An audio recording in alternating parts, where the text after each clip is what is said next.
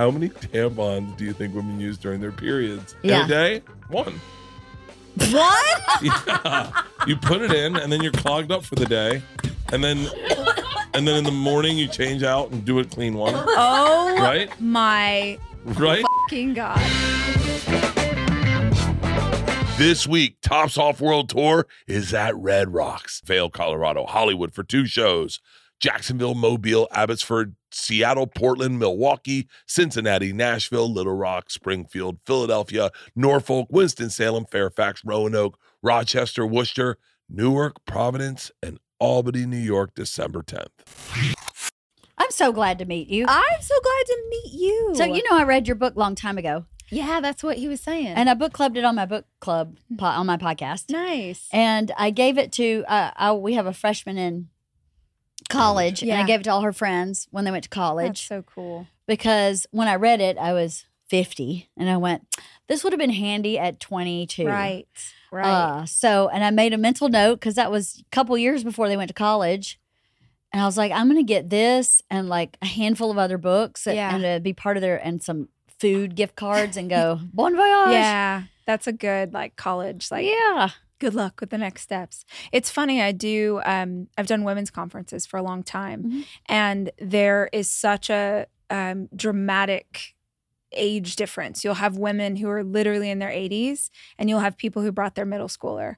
And it's so cool across the board the women who are older who are looking at a middle schooler going, "Damn, if we had had this info back then, it Mhm. would have saved us a lot of time and a lot All, of pain." all women had back then is, Are you there, God? It's me, Margaret. Right. That's right. I remember being jealous. Which Yeah. was fabulous. Fa- by the did way. you see the movie? Yeah, I it's loved it. So good. I loved it. All right, hold on. We have a We're lot of bro- already in a we have weird a lot of bros listening to conversation. this. Yes, don't and worry. so I want to make sure that I want. I told Rachel. This is Rachel Hollis.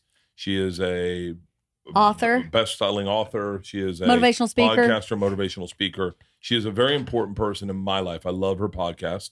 I do. You you end up sitting with some of the coolest fucking people. I don't know how you get your bookings, but you sit with some of the coolest people and have some of the coolest conversations, of which I've reached out to a number of them to get them on my podcast. You are a great uh you're a great sifter of snake oil salesmen. Mm, Like you do not get the bullshit dudes out there Yeah. that are hawking snake oil. You Yeah. get good ones. We talked about that downstairs. But real quick to all the bros in here, give them like your your 2-minute elevator pitch of who you are, why you are important to them, uh, which I can help explain, and why they should listen to you. oh gosh. Well, um, And, so and, and put your ego in your purse. Let it let it flow. I know what I have to say to that. So Yeah. when you're done, I'll answer for you. well, I I think for me, um, based on who I assume your audience is, Just dudes that look identical to me. right? But at the same time, you have a sensitive side, so Yeah. they're for sure you're attracting men who are along the same lines. Yes. Like it just would be the case. Yes. Um, I think that we all probably grew up in maybe some similar circumstances. I feel like you, because are your your family Southern? Mhm. You guys you grew up in Bakersfield. She grew up in rural Georgia. You guys are identical. Right, right. we're very similar. So I grew up in a family and an environment that didn't talk about your feelings. Personal development was not a thing I had ever heard of. Very uh, faith based, like God's gonna fix everything. Pentecostal preacher. Pentecostal preacher's daughter, Pentecostal preacher's granddaughter, and uh, really hard childhood and environment. And so the only thing I knew in my head as a little kid was if I could get myself out of here, if I could get out of this place, then I could get somewhere that maybe I could make my life better. And I thought I would do that through hard work. My grandparents are cotton pickers. Literally, that is what they did as a job. And so I just thought, man, if you work hard enough, you can make your life Oh, better. this sounds identical to you. No, no, no. She has a Lowland Scot mentality. It's like just Right. work hard, and that is the answer. Right. Keep right. going. And it's by the way, it is not the fucking answer. It Keep is going. not the answer, but it did give me like, hey, I moved to LA. I got three jobs. I figured out I, I got myself out of that environment. And at some point I started to understand that all the stuff I wanted to know how to do, have a business, work on my mental health, work on my, you know, make more money, anything was in a book. Truly. Like I at some point realized, holy shit, the library has the answers. And the library was all I could afford because I couldn't I didn't have money to buy books or or take a class. And slowly but surely I would find a problem like, man, I'm having anxiety attacks and I don't know how to fucking deal with that. I'm just drinking too much vodka. That's not my answer. so I'll go see what information I can find. So I think in a lot of ways, everything I know is self taught through the words of experts and uh, people much smarter than I. And I just try stuff out. And then literally all I'm ever doing is telling people what worked for me. And even if what worked for me won't work for you, maybe just hearing my path will help you find your own. Um, but for the men in your audience, what I assume is that you guys haven't been given a lot of opportunity to talk about the real shit and to talk about what's going on and to unpack those feelings. And if you want to look at it from a perspective of achievement, you are going to achieve so much more, so much better, all the things you want. And it's going to feel good if you can unpack the shit that's hurting you in here that you just keep shoving down. Yeah. Uh, I heard I heard on one of your podcasts. I wish I could tell. I wish I could say if you said it or if it was said, but it was something about something to the effect of. Um, and I've talking. I've well, I've heard this statement on, uh, a number of times, but it's uh, everything that's happening to you is like this lesson, and and it's very hard to quantify that until you actually because because when things happen to you, you just feel like shit. You just are like, what the fuck? Right. Why the fuck again? Right. Again. And I mean, I did not need that phone call. What the fuck was that about? And you you look at it, you feel, especially I have anxiety and I have a little bit of OCD, and so it'll spin me out. And I don't realize sometimes that this is a, as you stated, this is a lesson. I could look for the answer. I could look to search for the answer and grow because of this, as opposed Yeah. to despite of it, sit back in my heels. Yeah, it's the single greatest decision I ever made in my life was to decide that life wasn't happening to me, life was happening for me. And if you choose to believe that, then every single part of it has to be for you, not just the good stuff. And if you believe that it's for you, then you will find meaning in the shit. You'll find meaning in the grief, in the loss, in the trauma. You'll go, God, I, I wish that didn't happen. But since it did, since I had to live through this thing, by God, I'm going to find some grain of power in that, of courage in that, of empathy for other people in that. Empathy's an interesting fucking power. You know, I get it when I smoke weed. I get empathy. Really? Yeah, I get empathy. And I don't normally have I have I'm an empathetic person, but I find I'm way more empathetic when I get high. Why do I, you think that is? I don't know. Do you feel know. like like some sort of barrier comes down? I can get high and I can get high and examine it right now. Okay, great. Let's see that in I real don't time. I don't know. I just become empathetic. I go like, oh man, everyone's struggling. Like, like why like like I wonder why that is because then that's that's you um not being self-focused. That's being other focused, which is Mhm. very healthy. You shouldn't always be other focused, but you definitely could tip it your scale that direction probably more often to be other focused than self. Now you tell the listeners why Rachel's important. You just said I would like to. Have I've an answer." completely forgotten now because No. I have a menopausal brain. I, I think you're important because um, I know from my podcast, this is not my podcast, obviously, I brought her here because I'm emotionally not intelligent. that's not It's- true at That's all. not That's true. actually not true at all. I'm, I'm I'm kind of I'm emotionally I'm very I'm what they call a soft narcissist. Mm, So if the do conversation explain. uh, like uh His tell me daughter, about your our daughter calls but me I'll tell and I'll tell you about mine first, and then I won't let you answer my question. So like Much like now, where he Yeah. said, "Tell her why you think." Now let me talk about what I think. yeah, Same, same.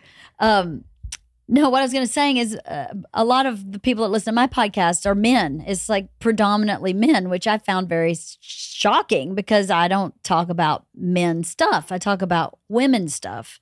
And the m- comments a lot of times are like, oh, you know, my wife's been telling me that for years, but for some reason I didn't hear her. But when I hear you say the same thing, it makes sense to me. Yeah. And I talk a lot. I don't talk always about mental health stuff, but I definitely have talked about my own past and my own journey. And I think sometimes when you hear it from a friend or someone close to you, a spouse, a or someone else. Like I say, I say this as a compliment. You have a lullaby voice. Hmm. So like I like listening. So I listen to history podcasts exclusively when I sleep. But I'm also a subscriber to your podcast. Sometimes, like I just told you, the, the one with Todd Herman came Yeah. on in the middle of the night for me. and it was your voice is extremely melodic. Thank you. Like it's a very soft, very pleasant voice, and you're a good listener. But when you come in, you definitely make me like go feel relaxed. My anxiety's gone. It's a great podcast. It's a great podcast. It's a it's a fucking fascinating podcast. But um but I I do think that like when you hear it when you hear things from other people that it's like that old adage. Uh, if someone says you have a tail, fuck them. If two people tell you have a tail, they're teaming up on you. But if three people tell you have a tail, turn around. So, but when you hear it from another outside source, you start going, "Shit, my Right. wife said that. Right. Fuck, maybe I, maybe my wife's not." Because it's so easy to dismiss your wife.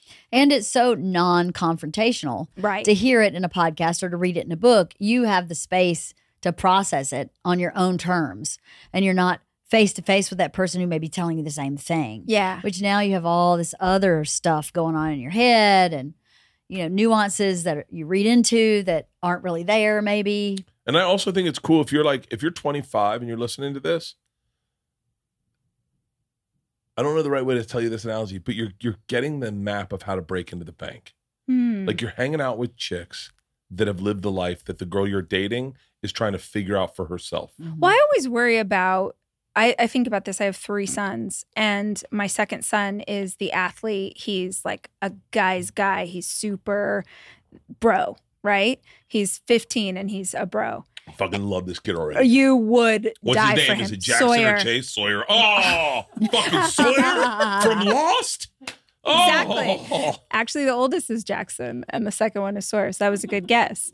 Uh, but yeah, Sawyer, my like my thing for him is you have to have female friends who you do not want to make out with. You got to be friends That's with girls. so girls. hard at that age. I know. Can I just finger a mom? Yeah, no. like you have to have friend. Like it's going to change your entire perspective about women. It's going to change your perspective about how you show up, how you talk to other people, see the world through their eyes, which you don't already. And I think, if anything, the podcast and even the books, which are definitely stories of my life, so they're about being a woman.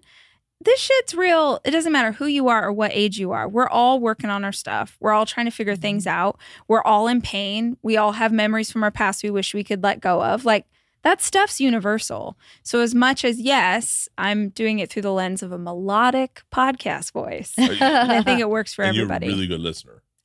yeah. Like, I well, had don't you that's I don't listen. oh I'm not even letting you talk. I'm a really bad listener. He's an occasional good listener. I'm a good Mm. listener if I like. Sometimes if I'm interested, I'll listen. Like, but I'm not. So I don't get interested all that often. Well, he listens. I, that sounds horrible, but like sometimes I'll have people on and I'll, and I'll. I'm not good at going like like I'll tell you why, and I'm I always sing his praise. But Rogan's one of my favorite interviewers. He's an incredible interviewer. He, yeah, because he doesn't mind letting you die on the vine. yeah. and he'll be like, like, uh, like you'll say like, yeah, I had this great UFC joke. I don't think you like it. And he'll go, why wouldn't you think I'd like it? And you're like, I don't. It's, it's I don't know. Uh, like, and you're like, man, I thought we were having fun, or are we not having fun anymore?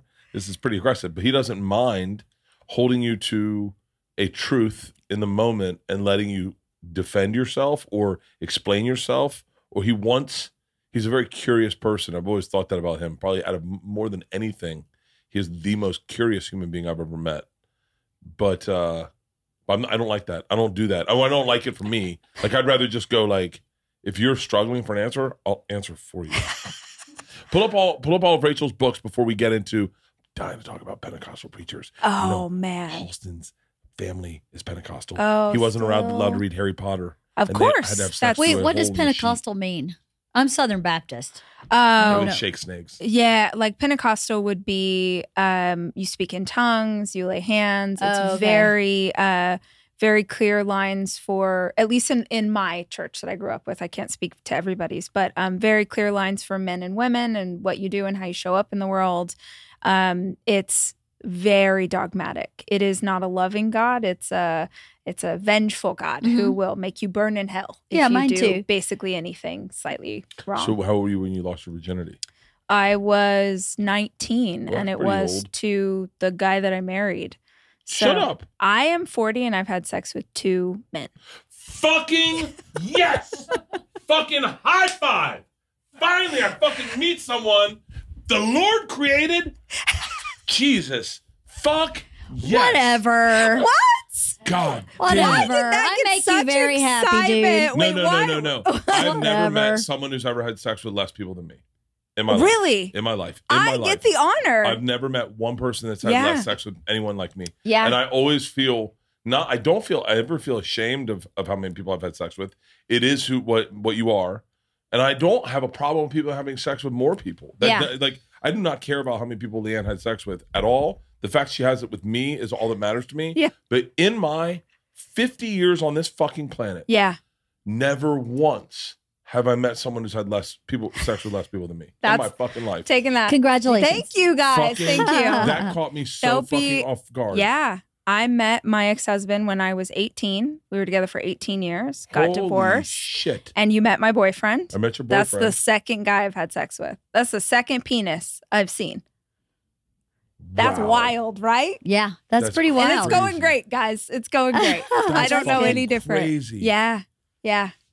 That's wild. That's I crazy. fucking love it. 18, 19. Yeah. She dated him for a year before you had sex Five seconds. I mean, I grew up in a culture that said if you meet someone, like you're going to get married and have babies. And that's basically exactly what I did.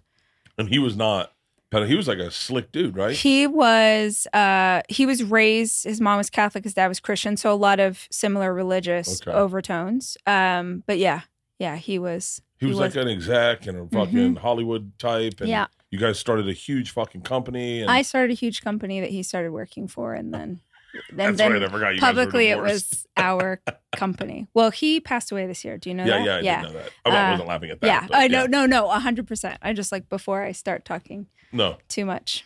no, no. I knew, I knew, uh, yeah. I'm Yeah. sorry that he passed yeah. I'm sorry that he passed away away. too. Yeah. that's- Um, it has been a really brutal year, obviously. To, um, I was thinking about this a lot because I saw your last couple of posts and you were talking about your health and, um, you know, getting, you know, getting it back together before you go on tour. And I've just had a lot of men in my life, unfortunately, who have passed really early. Mm. And um, yeah, my brother in law was 46, my ex husband was 47. And just, I think that we think we have all the time in the world. And you just don't ever know. You don't ever know when You do it's, think you yeah, have all the time in the world. yeah.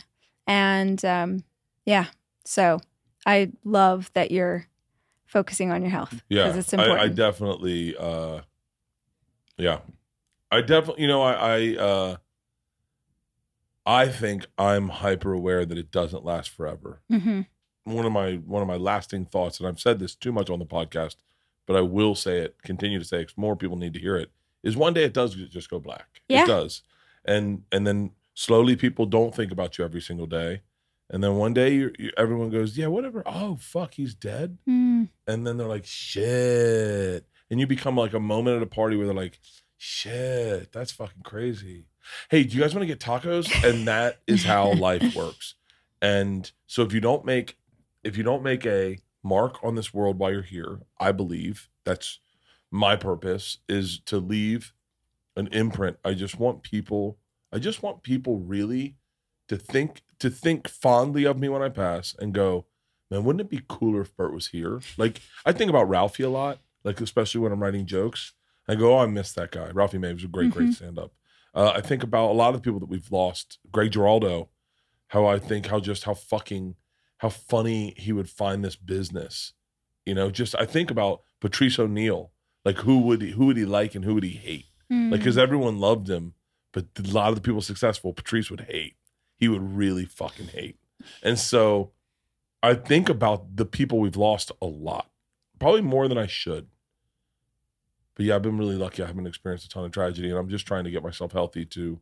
Because we were supposed to drink on this podcast. We I were gonna drink red know. wine. I was. I've never had a drink on a podcast before, and you were. It was going to be, but but we'll do something else. We'll have a happy hour Part some two, other part time. two. we'll part do another two. one of these. I could. Yeah. I would love to. I would love to bring you on as often as you'd like because I do think there's a lot I want to know about you before we move forward. I want to talk Oh. about your books, but there's a lot that I do think, you know, it it is cool that when I set up to do your podcast, Leanne's like, "That's the book I read.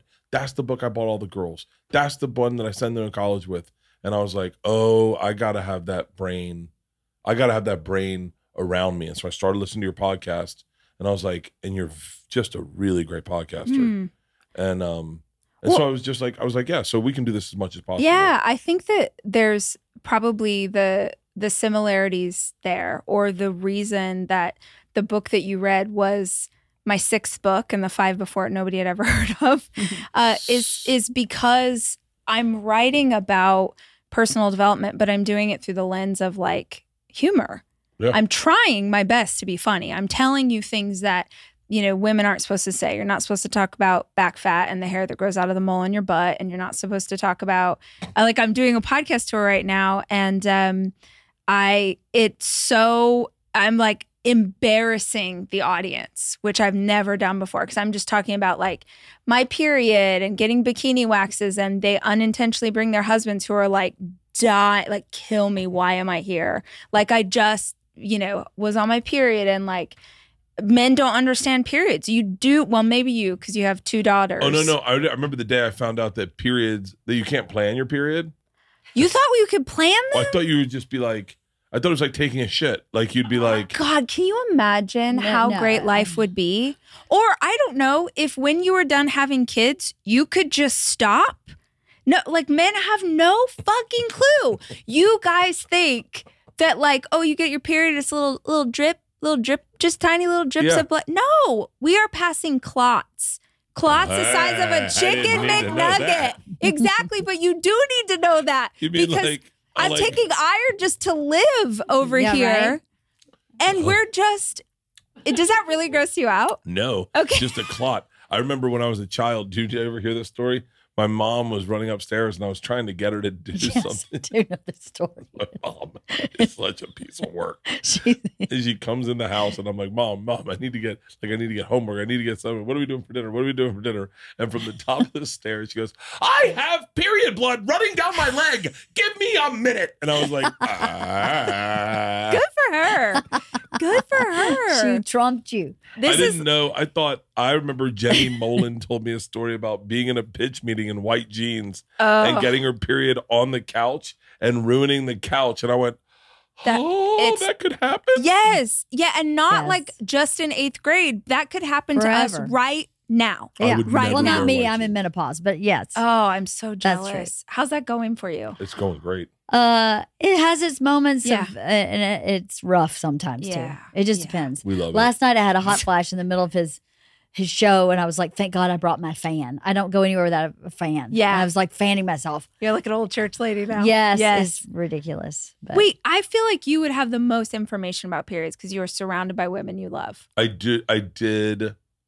I know enough about periods, but I and I know they just show up. I thought they either showed up in the night while you were sleeping. no, I think that he has like a fifth or sixth grader's knowledge. Okay. I think most men do. stuff. And this Like, feels so wildly unfair. This is gonna be graphic, but he thought if a woman is wet down there, they're turned on. Yeah. Like I- I'm sitting Right, at the still do. library reading a book, Right. and, and I'm Right. I'm wet panties. I definitely want to have sex right now. Well, yeah, that's why that happened. no, that's not true. That's not true. What, do you have a cold or something? God. Ju- wow. Yeah, I have a cold. No, that's Thank not true. God that sex education really is working in oh, America. Oh, I went to an all boys No Catholic high clue. school. In ninth Oh. grade, we watched the third trimester abo- abortion in class. no, you did not. Oh yeah, where they take apart the baby. We watched like a real video. Oh, they brought it in, rolled it in, and they were like, "Gentlemen, this is abortion." Click, and they watched. We watched it, and at first we're joking shit. we're kids. We're ninth grade. It's all boys Catholic high school, and we're like, and we're like, please say this isn't Halston typing this. Is this Halston typing? Thank God. What's wrong? The, the question showed up and said, "How many tampons do you think women use during their periods?" And I was like, "Halston." In a day. In a day. It's going around TikTok in Yeah. a day. One. what? Yeah. You put it in and then you're clogged up for the day. And then and then in the morning you change out and do it clean one. Oh Right? my Right? fucking God. Four No. hours. Four hours. What, you put them out, you change them every four hours? First of all, if you're peeing a lot, you're probably changing more than Uh, that because different it's hole, different hole. Different Yeah, no hole, shit. but it's getting wet. Wait, There's hold a on, hold string on, that on, There's a hangs down on, that you string. pee on. Hold on. And now you got a wet string No, in your tuck the- pants. Tuck the string up. No, right? it's not how it works. Yeah, I have. Done, I'm not gonna lie. I have tucked the string before, but it's still not as. Wait. It's not what you want it to be. Hold on. It's not what you want it to be. So every four hours you got to change tampons. it's Yeah. more than that. Or you get toxic so- shock syndrome. yeah, which is really fucking dangerous. really, Really and so, dangerous. And now, hang on. Okay, I will. here's a weird to question. be honest, though, just I did lose a tampon in my body once. that has happened. you happened. still Yeah. haven't found it. No, I found it. Oh, okay. I found it. Things go rotten if you. Oh, yeah, think about it. Fuck. I have a friend that Do you that know how many to tampons too. I have inside me right yeah, now? I know. You know what? I would have a plethora of tampons. just be, I'd be like, be blown fucking like this. high school prom. Right. Right. Whoa. Right. Yeah. I had a friend who had one in, forgot she had it in, put another one in, I think that's what happened to me. and yeah, then had to get it up. like Oh the, my god. And if you've never Gynecologist had to pushed a it out. baby out of your body, you don't understand that you could double one up, but you can because it's not the same so as it used this to be. a so does a I don't know where a tampon goes. Fall is here, and that means one thing. It's time to break out my favorite jeans, t-shirts, and sweatshirts from True Classic. And with football season in full swing, there's nothing better than watching my favorite teams in these ultra comfortable, perfect fitting essentials. Everything they make is crafted with premium fabric to help you look and feel great anytime, anywhere. For a limited time, they're giving our listeners 25% off their first purchase at trueclassictees.com with offer code BERTCAST25. Their comfort jeans are my new go to. They have that classic look with a four way stretch, tapered just right with a little bit of stretch in all the right places. And they come in a range of colors to fit any mood or occasion. Let me tell you something. I, I don't know where I was, but I saw them on the rack. And I'm telling you right now, I'm so used to these shirts. I went, that's True. I swear to God, I said, I just talked to someone who works at True Classics last night and I told them the same story. And they're like, yeah, we're selling them in stores. I saw the fit. I went, that's True Classics. And I was like, dude, nice in the arms, a little looser in the belly. So if you're ready to make the easiest summer upgrade, shop right now at trueclassictees.com and save 25% off with code BERTCAST25. This fall, step into a world of style and comfort with True Classic. Prize Picks is the largest independently owned daily fantasy sports platform in North America. They are the easiest and most exciting way to play daily fantasy sports. It's just you against the numbers. Instead of battling thousands of other players, including pros and sharks, you pick more than or less than on two to six players, stats projections, and watch the winnings roll in. Quick withdrawals, easy gameplay, an enormous selection of players and stat types are what makes Prize Picks the number one daily fantasy sports app. With the Prize Picks reboot policy, your entries stay in play even if one of your players gets injured for NFL games and CFB. Top 25 matchups. If you have a player who exits the game in the first half and does not return in the second, the player is rebooted. Prize Picks is the only daily fantasy sports platform with injury insurance. Let me tell you something. If you love fantasy sports like I do, this is your go to. I'm telling you right now, it's so easy and it makes your Saturdays and Sundays so much fun. All you have to do is go to prizepicks.com slash Bert and use code Bert for a first deposit match of up to a $100. That's prizepicks.com slash Bert and use code Bert for a first deposit match up to a $100. Prize Picks, daily fantasy sports made easy.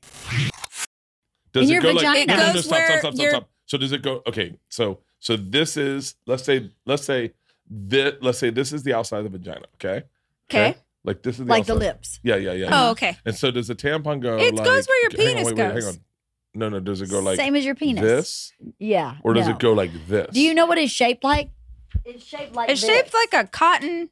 It's shaped like. No, do you I know, think I it know, goes but- in like this? So then how does wait, so then how does a girl who's not who's a virgin put a tampon in? Well, that used to be the Oh urban my legend. God. The urban legend used to be that if you put a tampon in before you had had sex, you would not your be a virginity. virgin anymore. That's they wouldn't let geishas Um, do it. Yeah.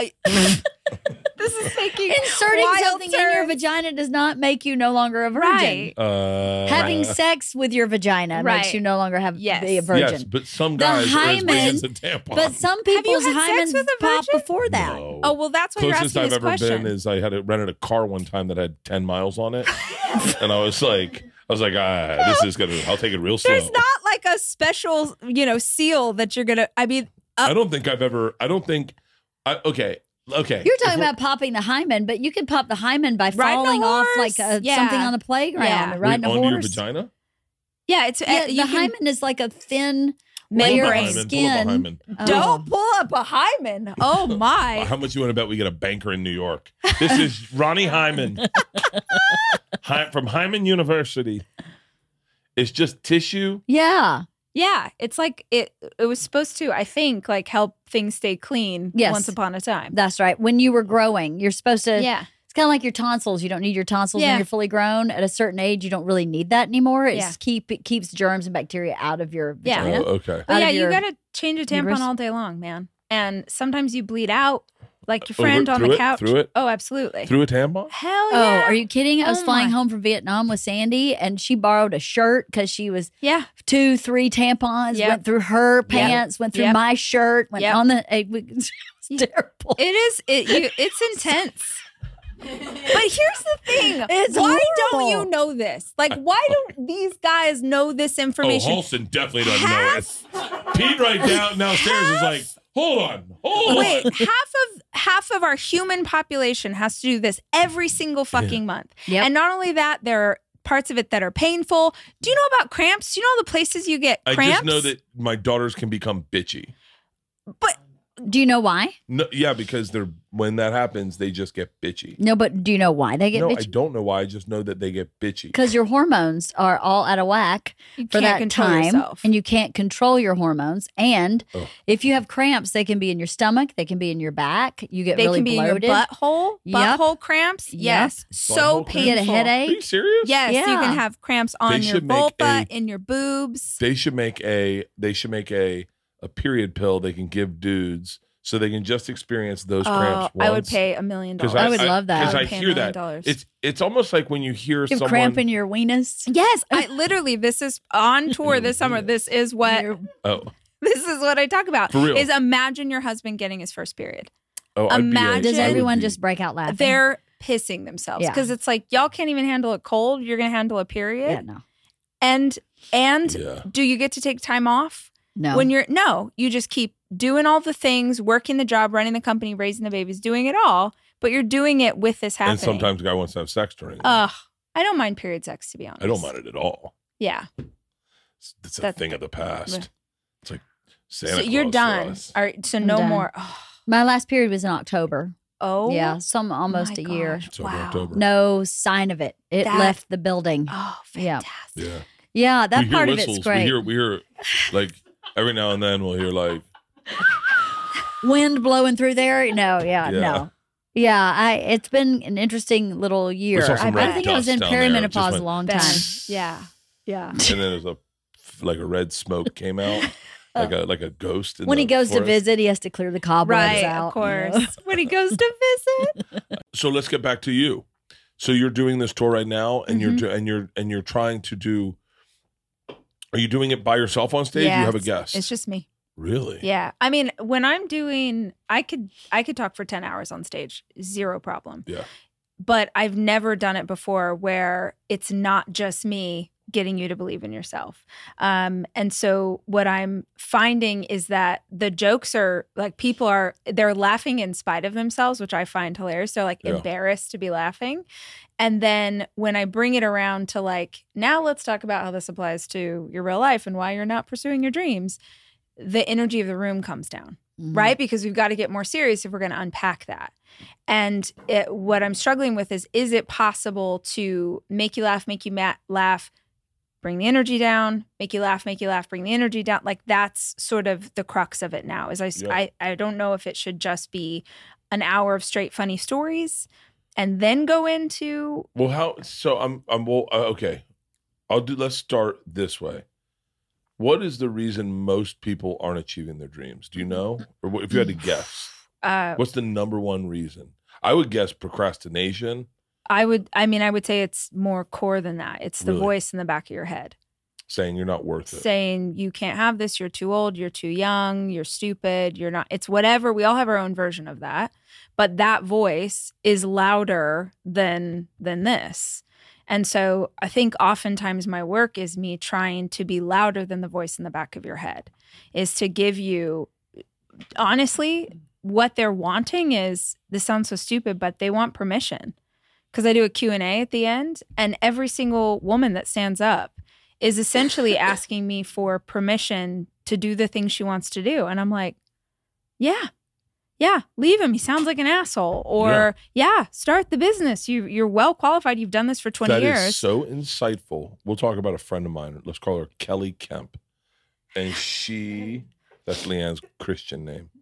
And she and Leanne, for a very long time, it, and ha- had this hard work mentality of like, if I get up early and I start my laundry now and I get the kids ready for school and I clean the kitchen and I get, uh, and I get all the bills, but like if I do all the hard work, I don't have to focus on me. And then at one point, we had this guy named Javier come over and talk about what she wanted. And she said she wanted things. There's certain things she wanted, but in a weird way, she was like, "Who am I to ask the world for those?" Like, if I'm Mhm. uh, being full disclosure, Who do you think you are? That was that was the voice in my head. Your Who voice do you said- think you are? Mm. Who do you think you are thinking you can do that? Yeah, Yeah. you don't deserve that. What? Why would? Why would anyone listen to your podcast? It was Right. specifically who do you think you are? Yeah, that's a big one for women. Mhm. It's who do you think you are? It's the imposter syndrome of like, oh, Mhm. if they only knew me, they'd know that I'm not that smart or I'm not that great or I'm not this or that. Mhm. Um, it's not just a, a woman thing. I think this goes both ways.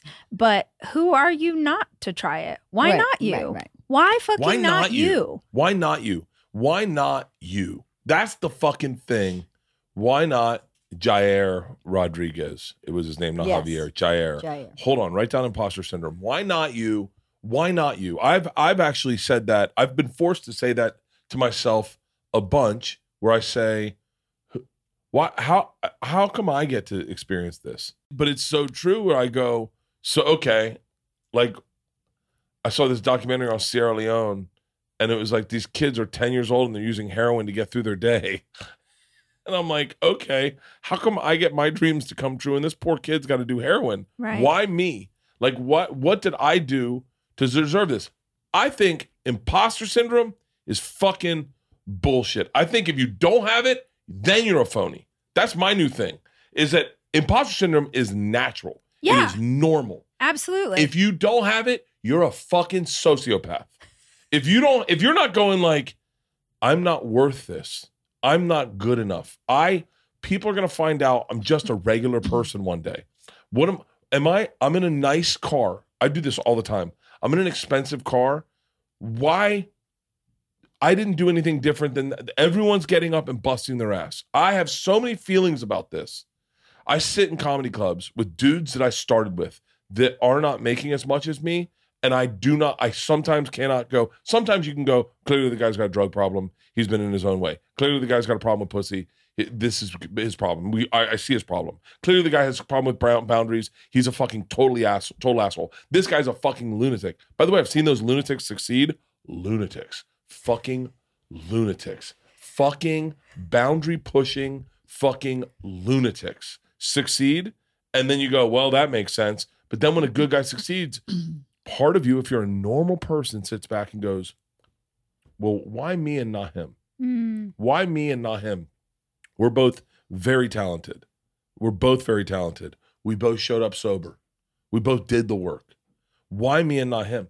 And imposter syndrome is a natural reaction to success. I believe. I believe. I believe anyone that doesn't have it, those fucking people are sociopaths and they don't have it. And I know them. I remember that they were like, I deserve this.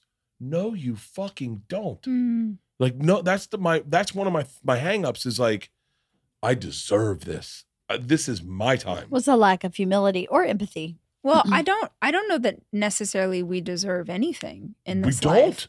But I think for We're you all gonna die one Yeah. day.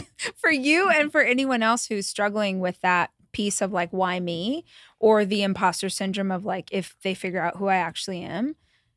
I think that we forget that nobody knew what the fuck they were doing when they first started. Mhm. Nobody knew. Like I'm so grateful that you like the podcast. I've been doing it for seven years. And people who see your career right now today and see the stadiums and see the work that you guys are doing with these tours, you have been working on this for so long. Mhm. We're looking at someone else's middle and comparing it to our starting line. Right. Oh yeah, and people look at people look at everyone. There are people watching you right now going, "Whoa, whoa, whoa, whoa! Who's this chick? Why is she there?" they don't realize you've been busting your ass for your entire adult life Right. to get to where you are today. Right. And they don't ever. It's so easy to diminish the work you've put in by going, "Well, I've never fucking heard of her." Yeah. It's it's so crazy that that happens. I, I think a lot of people thought.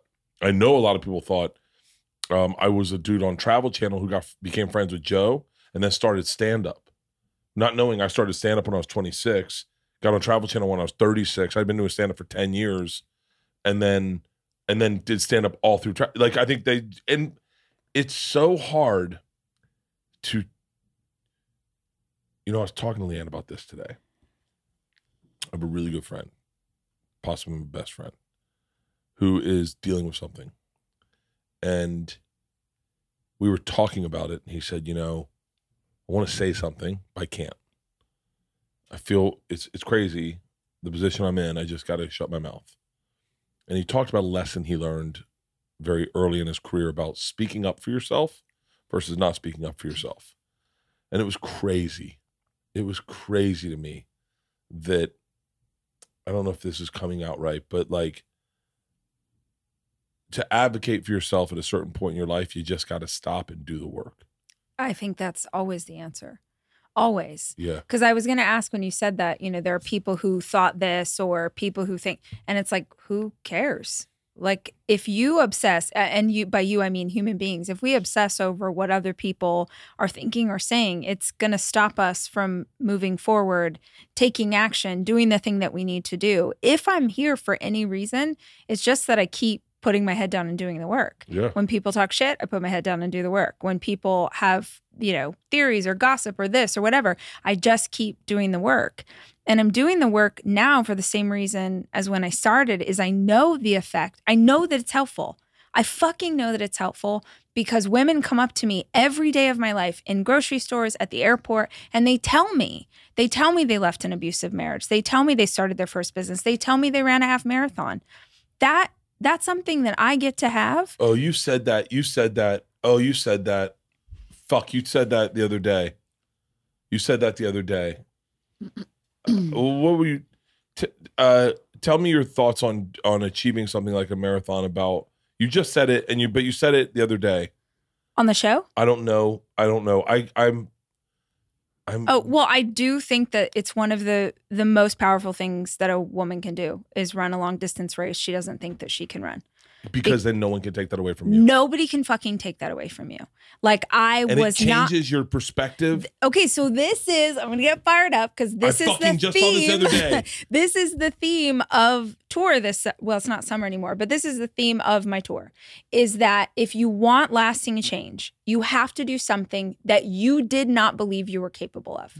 You do something that you're like, holy shit, I'm the person who gets tattoos now. Holy shit, I cross the marathon after running 26 miles and I did not die. You have these defining moments of before and after where you look at that and you go, God, okay, we're never going back there because now I'm a person who runs marathons. That's now who I am. It mm-hmm. changes everything. It does if you prove yourself to yourself. Exactly. That's what it is. Yes. I work out with a trainer three days a week, and I'll be in the middle of a session going, There's no way that I can do what you're telling me. He also trains the uh, U.S. Olympic beach volleyball team, and I do the same stuff they do. And I'm 53 and they're 20, yeah. 21. And I watch them work out before me going, Yeah, I'm definitely not making it through this workout today. There's no way. And then I'll do it. I don't do it like they do Yeah. but I do it like a 53 year old, Right. and I leave there going, I could pick this car up and carry it across the street. Hell yes. It's It's, so powerful. so simple. the amount of times in my life that I have gone back to the moment I crossed the finish line at the LA Marathon, which was the first long race I ever ran. I go back to that moment. Like every time I'm like, you can't do this. This is too hard. This is impossible. I'm like, fuck you. You went through 52 hours of labor once pushing a baby out. You ran across that marathon when you thought you were going to die or crap your pants. Like you can do anything mm. because you have done anything before. Yeah. And when you have those defining moments, nobody can take that away from you forever. Forever, you get to say, that's the thing that I did. Because it's intrinsic. Yeah. It's not extrinsic. It's an intrinsic value that Yeah. you built and you earned and Yeah. you own it. Yeah. that statement, yo, uh, I'm the guy who does this now, is such a powerful. I'm no longer the guy that doesn't do this or Mhm. girl or person. Yeah. I'm the person who does this. Yeah. So like it was really funny. So I don't I I I'd always wanted to uh surf. I'd always wanted to surf. Like I just I'd surfed as a kid, but I it f- I fell away from me and and I and I was never really that good. I was uh, uh, okay, but not that great. And as I got fatter, I couldn't I couldn't do it. And I said to the I said to myself, I'm gonna like I like putting little small goals on myself. And so one of the goals I made was I'm gonna get I'm gonna lose enough weight where I can go to Hawaii. By, I was at the time gonna go by myself and take surf lessons by myself. And I'm going to surf. I'm gonna surf. That's gonna happen. I want to be the guy who says I surf. And so I went with my daughter and my my buddy Pete, my assistant Pete, and uh and my my cameraman John Mans Your and, sister. and my sister. We all went to Hawaii. We stayed at Turtle Bay. We took Jamie O'Brien's surf classes. We did them twice in the mornings. We did them in the mornings. And I surfed. And there was a moment I had where I was standing on a wave and I was being pushed by the ocean towards the shore. And I was moving the board to the right. And I said to myself, I said out loud to myself, I'm the guy who surfs. And it was so fucking powerful Yeah. to then say now that now this is who I am.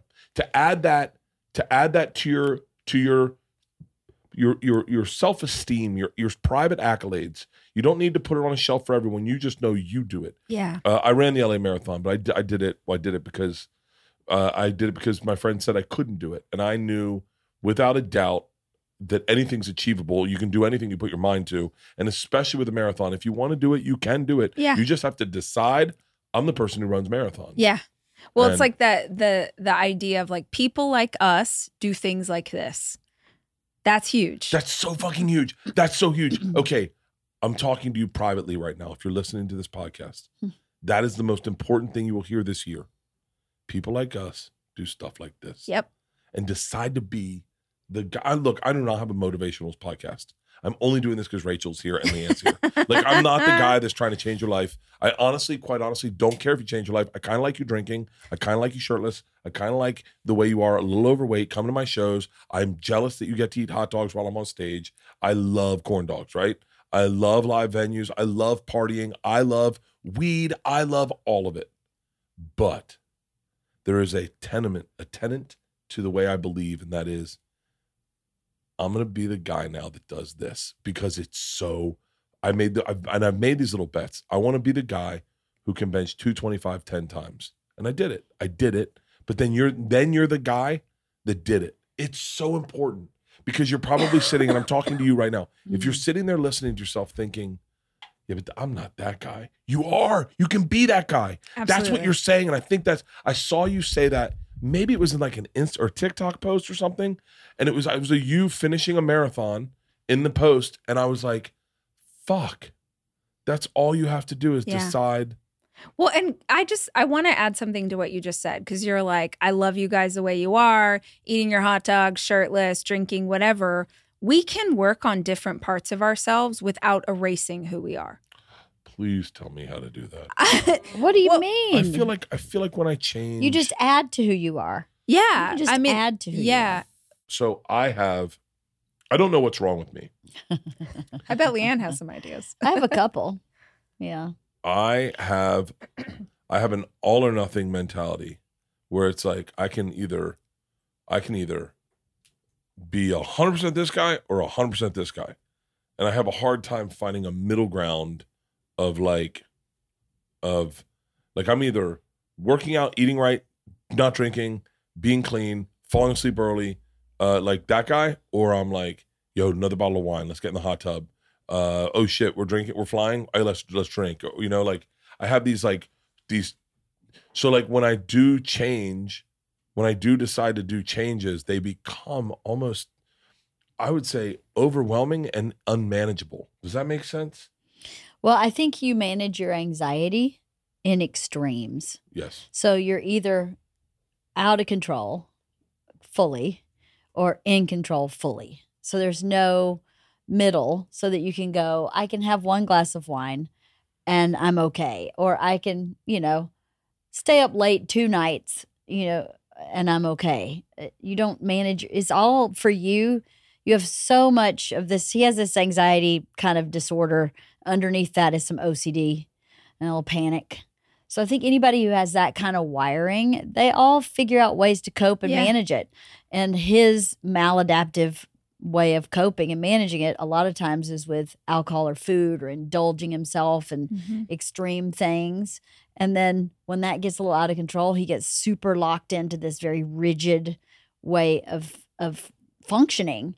And I don't know, you say neither one of them's healthy, but I'm not sure if either one of them gives him everything he wants because he's losing in one or he's losing in the other. Mm. And there's no like, oh yeah, this works kind of this kind of lets me take care of everything and manage my anxiety. So I think he just hasn't found some adaptive behaviors that let him still feel excited and I can't Have you, remember. are I, I you, can't- have you taken adaptogens? what's an adaptogen? Oh, shit. Really? Okay. An adaptogen is, uh, there's a bunch of different kinds, but they're supplements that you take that literally help your nervous system adapt. So Get on Amazon. I would, no, so you want to get holy basil leaf. I- Holy basil Holy basil leaf, you can buy it anywhere, Whole Foods, Amazon, whatever. It's literally a type of basil. There's a bunch of different, but this is my favorite. Um, I wouldn't be a functioning human if it wasn't for this supplement. Just eating It's- basil? Yes, it's basil. So I take one pill every night before I go to bed because it does make me feel a little bit um, not groggy, but like less energy than I would like. Yeah. And the way I describe it to people with anxiety is like um, it's like you can still see what would make you anxious, but you're outside of it instead of inside of it. It's a separation. It's a it's a game changer. which is actually what what people who don't have anxiety that's how they manage anxiety Right. every human being has anxiety right. but for me i don't have any kind of disorder with it so because both of our children have it so Yeah. i've been in therapy with them and as it was explained to me is i can go you know what i'm pretty sure I, i'm afraid that there's something in the closet but i know in my brain that's Right. really unlikely where they can't do that Yeah. there is absolutely something in the closet Absolutely. No Yes. discussion. Yeah. it is real Yeah. and they don't have that piece or that piece is not practiced Yeah. in their brain where they can go let's just talk ourselves off the ledge Right. here So, So- that's a really simple over the counter thing that ha- has changed more lives than I can even explain. It doesn't make you Holy t- holy basil, leaf. There's also Yo, if you, ashwagandha. if you make holy basil, You hit want I up. use that's what I use the Gaia one. Um I I literally I cannot recommend it enough. And I i've would heard say good things about ashwagandha. yeah, go Ganga. through a whole month cycle. It won't affect you negatively in any way, but just give it a few weeks Did you before say you, know. ashwagandha? Mhm. Yeah. I loved her first album. But yeah, How do you spell Asha? A-S-H- Oh wow, that's so crazy. Ashwa- I spelled it right. w-a-g-a-n-d-a All right, ashwagandha. yeah. So any kind of adaptogen that Extra can strength. I I don't take ashwagandha. I take this one. Oh, you get you can oh you can take either or. Yeah. I Oh, well, you I mean, talk to a nutritionist. What happens when you stack them? no, I feel like that's okay, unnecessary. holy basil or ashwagandha. Well take the one that she Or talk uses to- maybe that or- will work for you talk to a nutritionist or I'm a talking doctor. to one right now. Okay. You got me. holy basil capsules. yes, Uh, every night before bed. Do you do Gaia? Yes, I do. Gaia. Gaia. hmm That's I one I, knew. do. I knew. You knew uh, that the I know. whole I knew time. Gaia Fiatia. uh, sixty pack. Sure. Uh, Let's, sure. Let's, Yeah. Let's, let's commit to it. Do you it. already take nighttime supplements? Uh, Does he take stuff at night? Um, see, that's going to be the key. You need to. Do you know what habit stacking is? Uh, no, but I'm. I'm pretty sure I do it. Okay. So habit stacking is when you want to incorporate something new into your life, you stack it up against a habit you already do every day. Hold on. Okay, so hang on. that's really brilliant Yeah. so Well, it's I'm like not listening.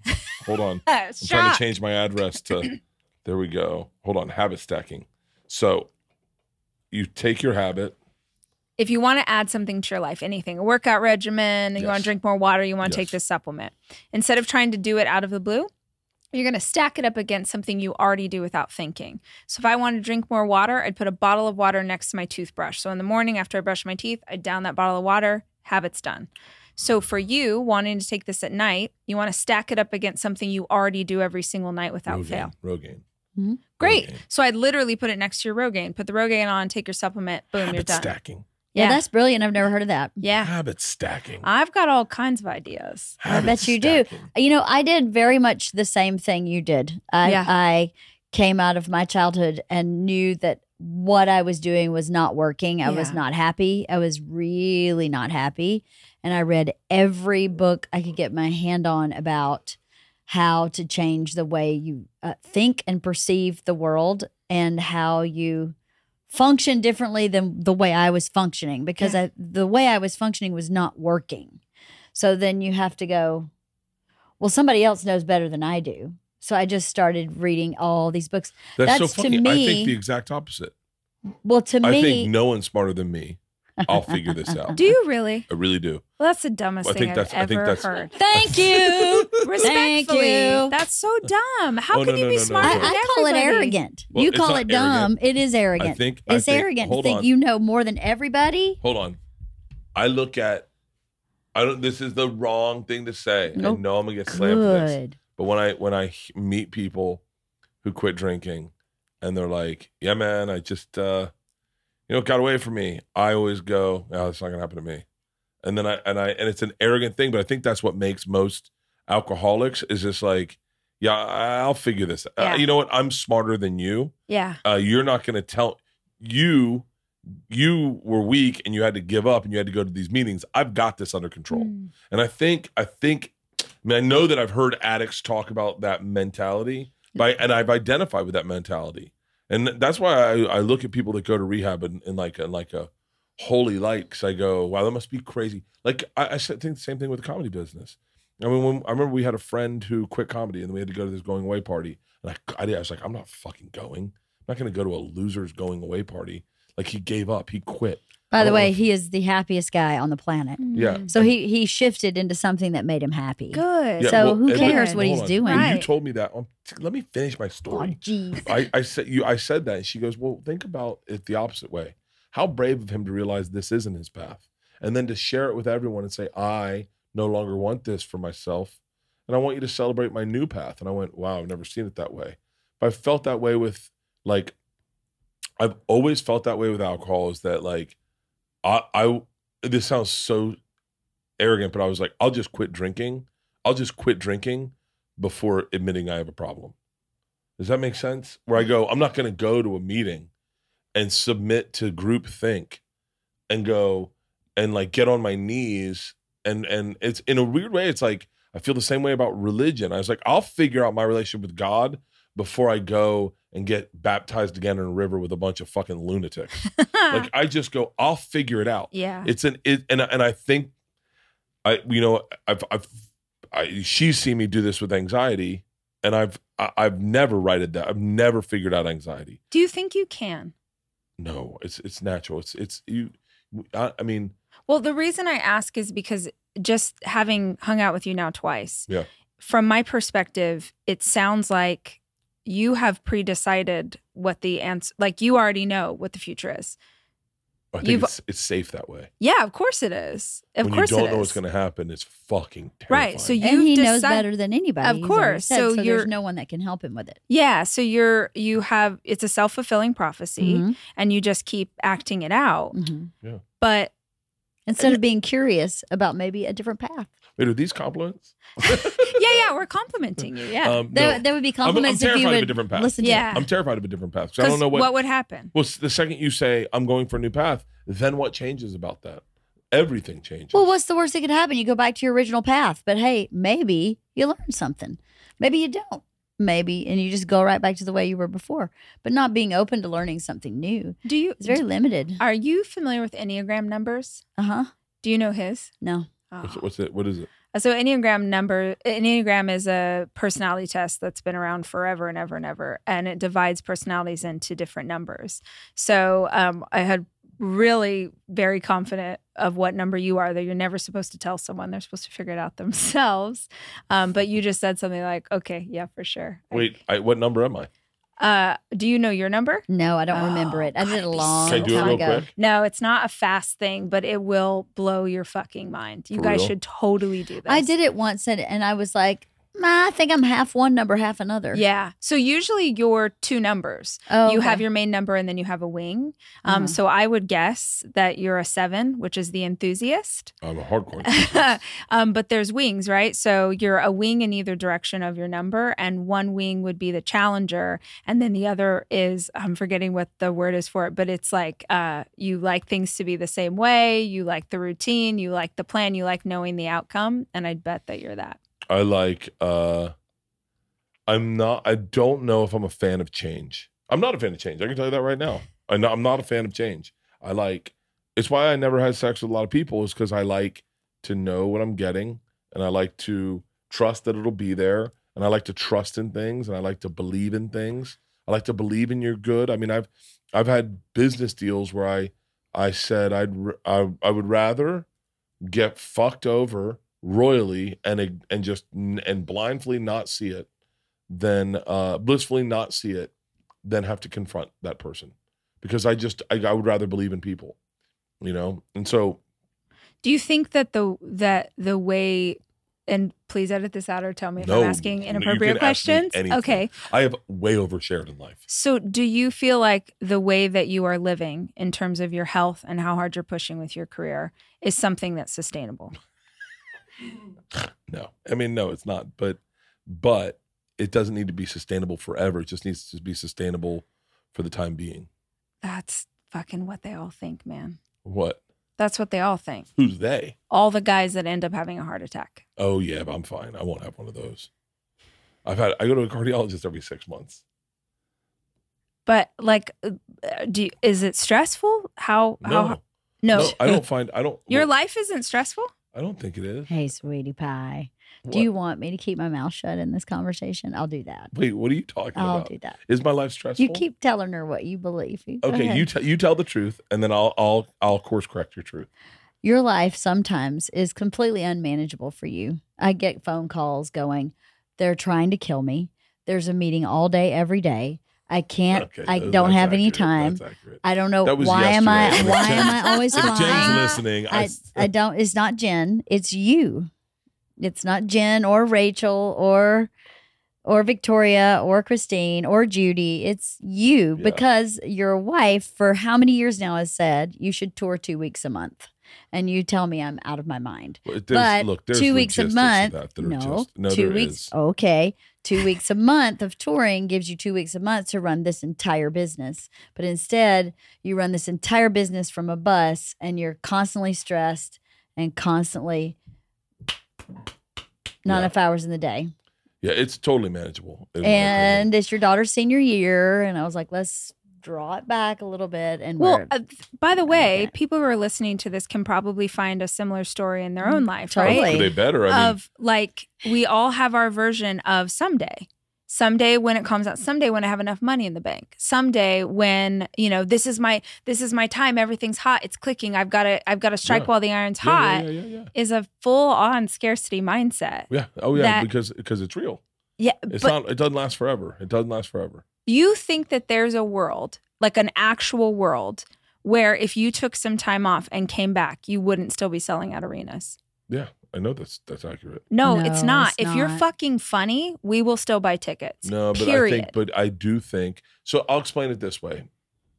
I believed that before podcasting showed up, and then when podcasting showed up, uh, there I, I uh, there was a trend in media that I noticed that um was you're my thing. Uh, every Tuesday, I get a brand new one of you. Fuck yeah, I can count on that guy. Uh, Casey Neistat, he released a vlog every, Every single day. day, God for bless fucking him. ever. And I'm sure he's probably happier now, but but he's not as red hot as he was. And when he releases a blog, they're good and they're great, but I know that I know that and I mean this respectfully, I don't go to him the way I did. I used to go to him every day and see what his new thing, what his day looked like. Well, I loved his vlog. I feel like that with Instagram. There's people who, or, or definitely a podcast with Rogan, who is one of the biggest. He has echoed and said exactly what you just said to me more than any one human being. It's not sustainable. What you're doing is not sustainable. And I go, shine the mirror on you. You're doing four, three podcasts a week. You have a comedy club. You uh, work for the UFC. You're on tour. You have a family. Like it, people so easily can say, maybe I don't know why it happened. It definitely, I what you've said has been said to me so many times Mhm. that I that it's it's uh It's like white noise at it's this uh, right now. I just go right now. I have so many defenses for it Yeah. because I've heard it so much. I've heard it so much from from Tom, from uh Joe. Well, it's from- probably people who are worried about it. it's you. people that are worried about me. And I think when I got, I think I think. Well, here's the thing with advice or with self help or with people trying to help you.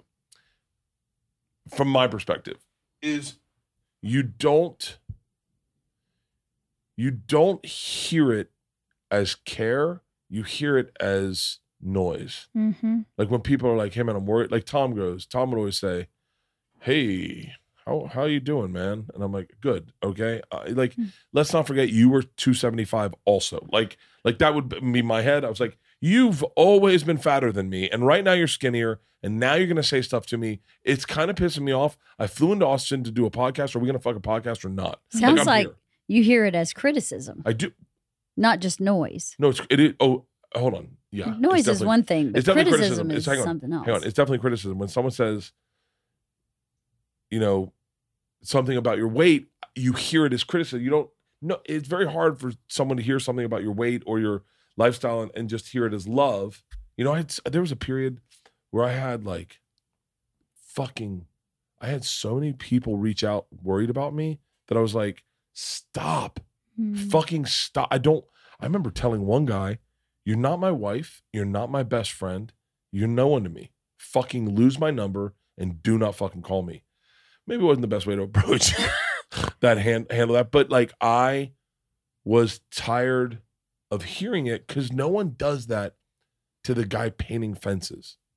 No one does that to the guy uh fucking building houses or digging holes or the guys in the military. No one's like, yo, man, eight months in Afghanistan, you need to take some time for yourself. They're like, dude, thank you for your service. And Mm-hmm. it's so like in a weird way, I correlate my work ethic to anyone else's. No one looks at the Olympic athlete and goes, "Hey man, you gotta like you gotta like take some time off. What are you doing? Training every single day? Like, what are you trying to kill yourself?" And he's like, Mhm. "No, I'm trying to be the best thing I can be." Like, no one says it to Aaron Rodgers or fucking Tom Brady. They're like, they just go, Well, I think for you though, you have it's not just the work ethic because that's something that anybody can admire. oh, for me, it's the lifestyle of partying.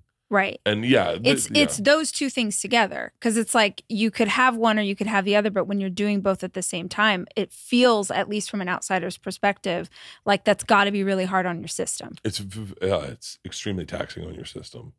It's extremely, extremely taxing on your system, and I think that's why I say I don't know. I don't know a middle ground. Right. I either go hard in the paint or I'm sitting on the bench. Right. Which is why yeah. one of the first questions I asked about this was do you think that it's possible to have a life that's somewhere in the middle? Blokes is a modern health optimization service for men that is devoted to your physical, sexual, and mental health, all from the convenience of your own home. Blokes helps you test your hormones, consult with a board certified clinician about your results, and receive a personalized plan and treatment specifically for you. Blokes makes it easy to test your hormones and truly understand what is happening in your body. Virtual appointments, no in person office visit required. Blokes' safe and effective protocols are clinically proven to help you feel, function, and live your best life. Take it from a guy who is on testosterone and losing weight. I feel fucking great. I feel amazing. Uh I, I for me, it's a no-brainer. If you're listening to this, this is the way you need to go. I'm telling you right now, more comprehensive than you will ever find anywhere else. Blokes has you covered. If you're ready to step up your game and invest in your long-term well-being, head over to blokes.co slash Bert and take the first step towards a healthier you. That's B-L-O-K-E-S dot C-O slash Bert and get 20% off your labs. I'm trying this fall. I think I, I mean, I, I'm hesitant to say anything in front of my wife because she is the first one to correct me. But I'm trying this fall to manage a regular tour life like anyone else. Trying is failing. Okay. You're doing it or you're not doing it. I'm. Tr- I don't. I haven't done it yet. So, So, this fall, this fall. you guys are never Wait, gonna have say- me over say- to your house again. I say- love you, lady. Um, Keep talking. So, like when we say like I'm gonna try and do it, Yeah. you're you've already lost it. Okay, You're not doing it. So this fall, I'm making a change in the way that I tour. Okay. This fall, I'm living. This fall, people like us do things like this. This fall, there's a change. This fall, I am making a change. yes, In my lifestyle. Yes. I'm making a change in my lifestyle. yes. I would like. I we.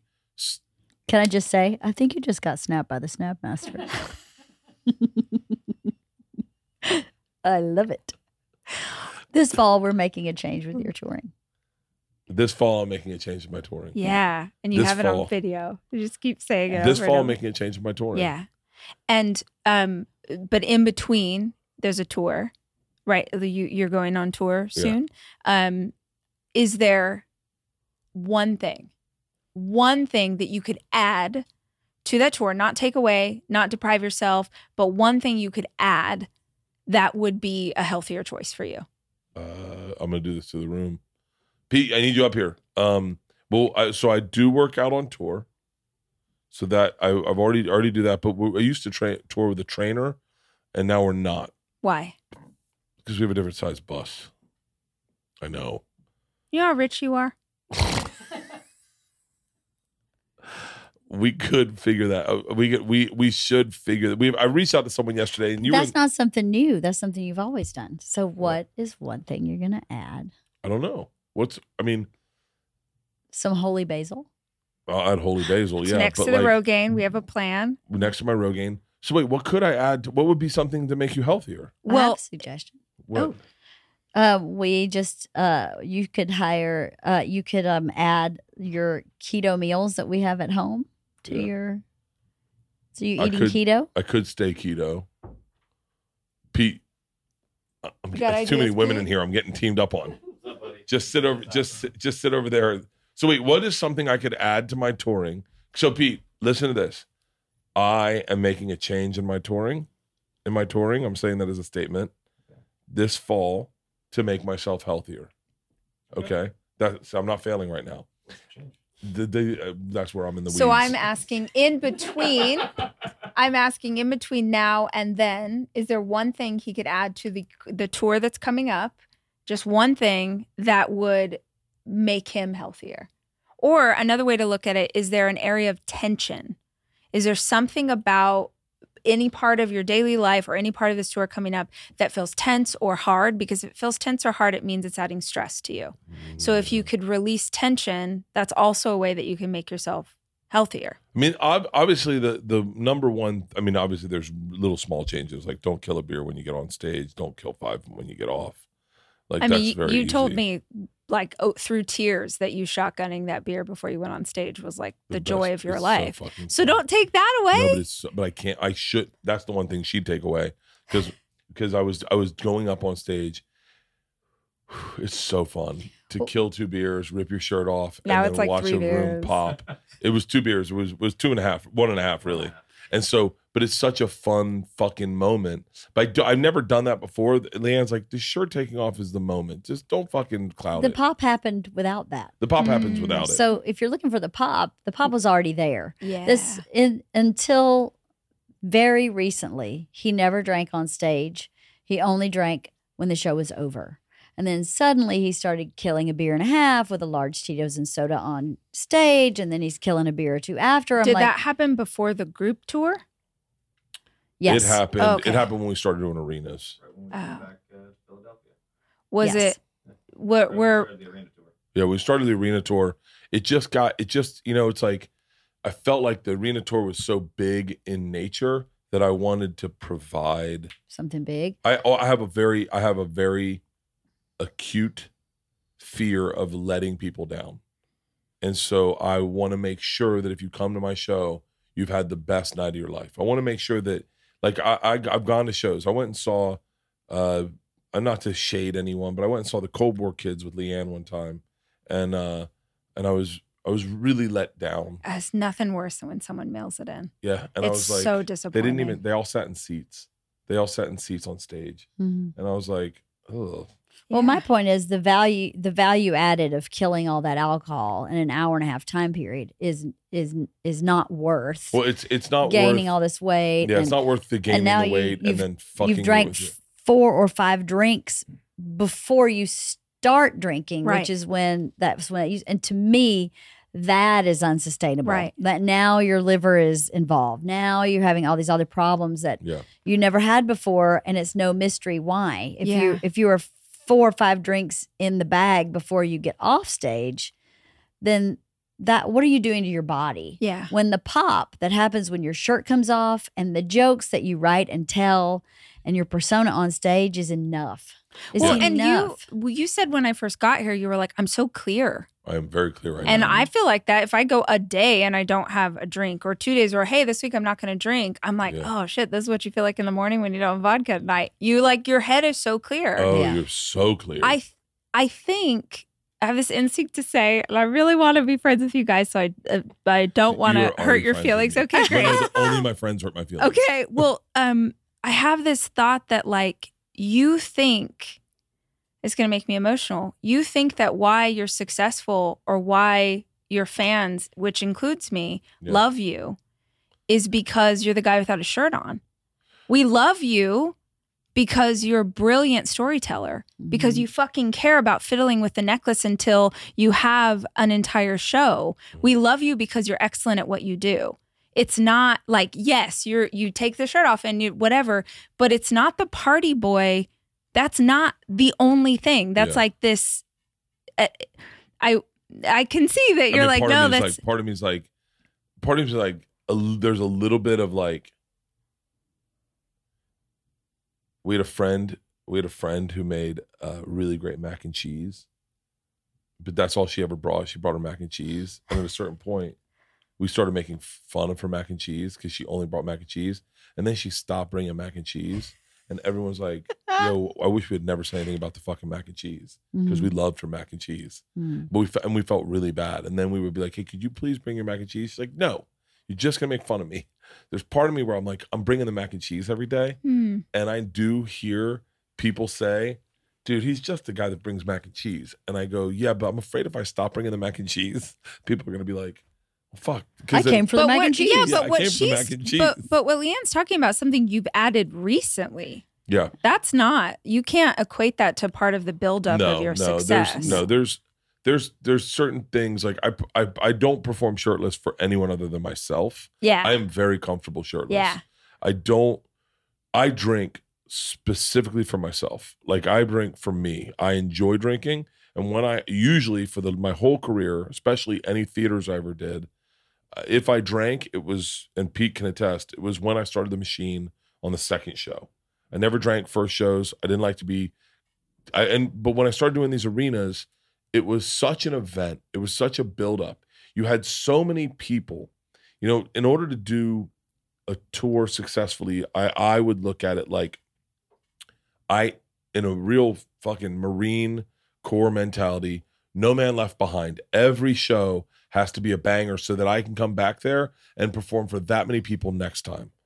And when you get to a place where all the people in the city are coming to one show, there is a pressure on you to make sure you deliver the best fucking show they've ever seen because there's a lot of great comics that are coming through their city and all of them came to your show. yeah. I remember I remember we were in Tampa and and I think we did like 19,000 tickets in Tampa. And Shane Gillis, one of my closest friends, was at the Tampa Theater and he did two shows. And I said to myself, I cuz I know how talented Shane is, I need to give these guys a reason to make sure they want to see me again cuz next time in my opinion, they should see Shane. Like that's I remember thinking that Shane came to our show and ended up partying with me. And I remember saying to him, you know, this is in your this is in your path. This Uh, Amalie Center, you will be doing this. And Shane's the most humble dude in the world. He's like, no, no, no, no, never, never. And I was like, I was like, dude, I know it as clear as I know that we will die one day. You will be doing this arena and you will be selling it out. And everyone that just came to my show one day will be coming to your show. I just want to make sure that when they come to my show, they have a reason to say, I want to come back again. and you when you do theaters, you get two shows a night, sometimes four in a, in a venue in a, in a in a space to make sure you you at least have three great shows. But when you do arena, you get one shot to hit it out of the park. So I got to this mentality of like, this is going to be the best show you've ever seen. Like this will be everything you've ever wanted. I, I increased my stage, I increased my lighting, I got better LEDs, I fucking I had a lighting package, I had smoke, I had a, a, a fucking I was like, let's fucking take it to the limit. And so I think what got out of control with me was like, I think we did it in Boston was the first time I killed a beer. But you go to Boston, you murder two beers on stage. The place, I mean, it's so. I'm look. I know that I'm talking like I'm talking about myself in the third person, but it is so fucking cool to go out, have a beer, almost like a pro wrestler. Go- Shane Gillis is the one that fucked me up on this because he was like, when we did fully loaded, he was like, dude, you need to be coming out of the bullpen like fucking Mario Rivera, Rivera, Riv- whatever. And I was like, what? And he goes, enter Sandman, come sprinting out of the fucking. And so I got in this mentality of like a pro wrestler almost, where I'd bring out the beer and I'd hold it up and they'd be like, oh, and then you start drinking it and you'd hear the build, you'd hear the build, oh, and then the shirt comes off, the lights go up, the place goes fucking bananas, and you're like, let's fucking go. And then part of me is like, how the fuck? And then I'd be like, and then I just start doing stand up. but it's like, I don't know. I just, I, I think I had this thing where I don't want to let anyone down. I- If you bust your ass all week and you're going to spend money on my tickets, I want to make sure you have the best time of your life. But do you equate you working hard and you like having drinks and that lifestyle as commingling? Like they Yeah. have to. That's yeah, they're, interesting. they're conjoined twins. How so? One's watching the other one's back while the other one's walking forward. So like, so like the hard worker is the bigger conjoined twin, and then the partying is the one that her legs doesn't touch the ground, so she's got to sit on the roller, and but she faces backwards, and so the conjoined one's walking forward like, "Don't worry, I'm working hard," and the one's looking back like, "Hey man, there's no one behind you. We can take a." a You breath." just made that story so confusing, no one could dispute it. So no one can have a comeback to that fucking story. I don't even know what you're talking about. A conjoined twin that sits on a stool that faces backwards. pull him up, Halston. I know I what you're know, I talking know, I about, got but it. come I- on, I no, got it. I- but that, you just made that so complicated. Yeah, well, I do. That's got to be a, a thing too. Is that uh, you'll start telling another story with eloquence, and you'll start talking about Shane, and it's a, and you're going off over here, hoping that we all forget what we were talking 100%. about over here. He's a rodeo clown. yeah, yeah. He's a total rodeo clowner. Partying for me. And then when you bring it back to the original one, he'll go, That's not what we're talking about. Right. And I'm like, That's where we started. yeah, We're going back to where we started. I don't know. Ugh. I, I that's think a great answer. I think the I, I think it's nice to know that you get a. Tr- I know that uh, we have a friend. we have a friend who we were. I was talking about writing a self help book, and my first well, my first chapter was give yourself a nickname. And I, by the way, after ta- listening to Todd Herman podcast, I was like, uh, that's a real fucking chapter. yeah, That's a real fucking chapter. Absolutely. Did you? That's a real fucking chapter. Second chapter, treats. I can do anything if I know a treat's coming. If I know I get treats at the end of the day, and sex is a treat, joints are treat, cigars a treat, Yep. alcohol's a alcohol's been a very trustworthy treat. Food has been maybe my favorite treat in the world. But if I know there's a treat coming, I can do anything. Well, can I ask though, are you like in a day of a show? Are you like super clean on top of it to get to the treat on the other side? Uh, I'm going to answer this. I know everyone's going to have different opinions. because apparently my truth isn't the truth. Um, yeah, I w- my day of a show, and I'm not talking about fully loaded. I'm talking about regular tour. Day of a show, I wake up, I eat like shit. I'll eat whatever. I try to eat good, but I, like I eat, Trying and then I'll work out. Trying's failing. I work out. Uh, I take a nap, and then I do the show. That's my day, right? Pretty similar. Yeah. Shifts around a little bit. Yeah, Catering shifts around. makes it a little bit easier. Catering makes it a little easier. I eat a little healthier, but like, Well, one of LeeAnn's ideas was that you were going to bring meals on tour with you. But we have catering. So in the arenas, we bring a caterer with us. So we just need to tell her, uh, I think it's her, same one, but we just tell her, you need to make- we just advance and go, we need to, we need some keto options. We need some healthy options. And then we do that. And then you don't look, the Teamsters aren't happy because they, they want what they want. Right. But, uh, but then we can, I can eat what I want. Yeah. So, Um, but yeah, I'm pretty clean. And then and then what's crazy is I'm a lot healthier on the road than I know any, anywhere else because I won't usually fully loaded is a different beast, but usually I don't start drinking. I don't. I mean, usually I say this arena tour has been a little different, but usually I don't really start drinking until I get off stage. That's when I have a Tito's and soda, and so usually I'm a lot healthier because my drinking happens later in the night, and then we fall asleep, we get on the road, wake up, and then you have a full fucking day of not boozing. Um, fully loaded is a different beast because it's all comics. We're all partying. We're all having a good time. Everyone gets on a boat and who's like, "Who wants a beer?" And you're like, "Ah, fuck it. I can definitely do. I can do a show. I, all we got to do is 15, you know." So and then you start smoking weed, and then all of a sudden things get away. The from wheels you. come off. The Yeah. wheels come off, and everyone's Mhm. like, "Who wants to eat mushrooms?" So, Well, it sounds like going into this next the tour that you're about to go on. Yeah. The just based on what we've all talked about, the simplest solution is you're not going to have a drink until the show's done. Well, that's easy. That's, easy. Yeah. But That's that would be a big change. It sounds like based on what just happened from Yes. Fully Loaded. What would be cool? It would be a what I'll reset tell to you what was happening before. Yeah. I'll tell you what would be really cool. Yeah. And I mean this sincerely. I don't. No one really can tell that I'm if I'm drinking or not drinking. My show is better. I think honestly, if I'm not drinking, that's why I never really drank on stage. Um, what would be cool is to not have a drink until I get off stage, not have a drink until I get off stage, and then off stage decide if I want to drink that night. Yeah, that Like that, would be, great. cool because a lot of times, a lot of times I drink out of just eh, why yeah, not? why not? Like I like I'm looking at this first week, and I go Raleigh is on a Wednesday night, uh, Charlotte's on third on Friday night, Atlanta's on Saturday night, and I was like, I was like it would be cool, because I immediately I go I'm drinking in Atlanta because all Yeah. my friends are there, but then I go well hold on, I wonder who is coming because there's been a couple times we've hung hung out backstage in Atlanta where you're like, well I could I'm wasting a night of drinking. I'm just drinking with a bunch of people I do not want to talk to. None of my friends showed up Right. and it's just I'm sitting with like this Randoms. fucking random. I don't want to say their names, but like it's sometimes you've been- just been like, cool, and so um Have you ever done a week of tour without a drink? yeah, I've done a month Have you really? Uh, often Sober Oh. October. sober October. Oh, cool. Yeah. And and did you feel like the shows were better? Did you feel like your mind was clear? Or is just like whatever? So correct me, please. Obviously, correct me because I want to keep I want to stay honest in all of this. There is a different mindset when you're not drinking for a bet versus not drinking by choice. Like I am not drinking by choice right now, and my mentality about it is a lot more clear.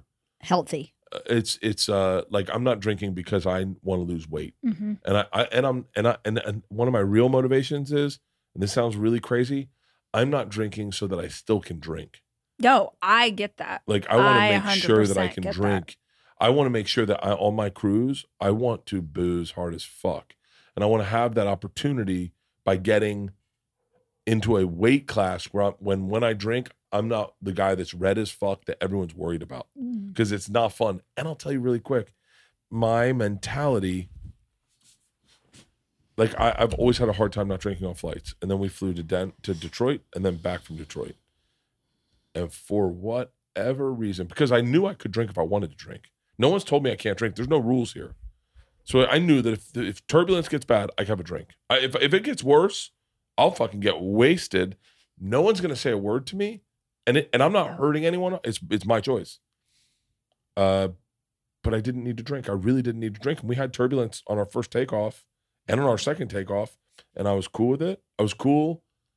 I had this real moment of going, this this isn't how I go out. Like really ca- casually, the way you can look at anxiety from the outside and go, this is totally normal. I've had tons worse than this. This is totally fine.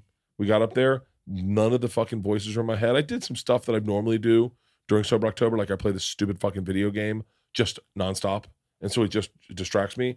But choosing for yourself not to drink versus doing it in a bet with a group of friends was is a very different approach to uh, It's intrinsic. Mm, Not exactly, extrinsic. Yeah. Intrin- intrinsic value is the healthiest thing you can build. It builds positive self esteem that cannot be taken from you ever. And that intrinsic value is Yes, built so by. wait, I said that to you. So I didn't mean to cut you off. It's okay. I, I don't know what you're saying. That's okay. Don't worry But about I don't know. I don't know what I you're know what saying. you're saying. I know you do. I, but uh, so if you're listening, I don't know what they're saying, but I will tell you, I landed, and I told, and LeeAnn called, and she goes, "What are you doing?" I said, "Nothing. I just landed. I was sober. I didn't tell. I didn't. By the way, I didn't start the thing by which is a sober October thing. I didn't drink.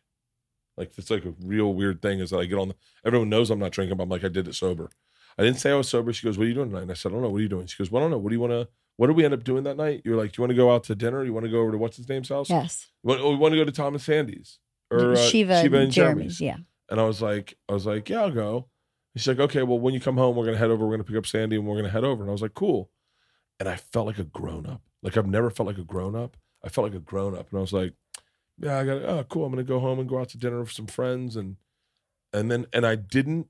I felt a weird sense of self esteem that I had never felt. If that means intrinsic, then Yes. yes, Yes. I That had is. intrinsic.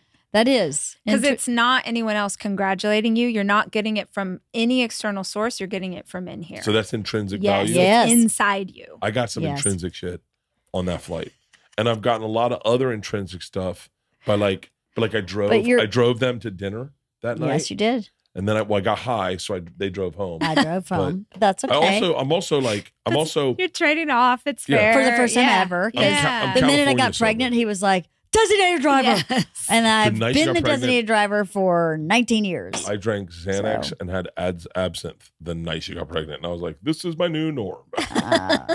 but, But- intrinsic value and and positive self esteem are bedfellows. So Like how do you- you, how do you- can't really have one. so how do you add intrinsic value to yourself?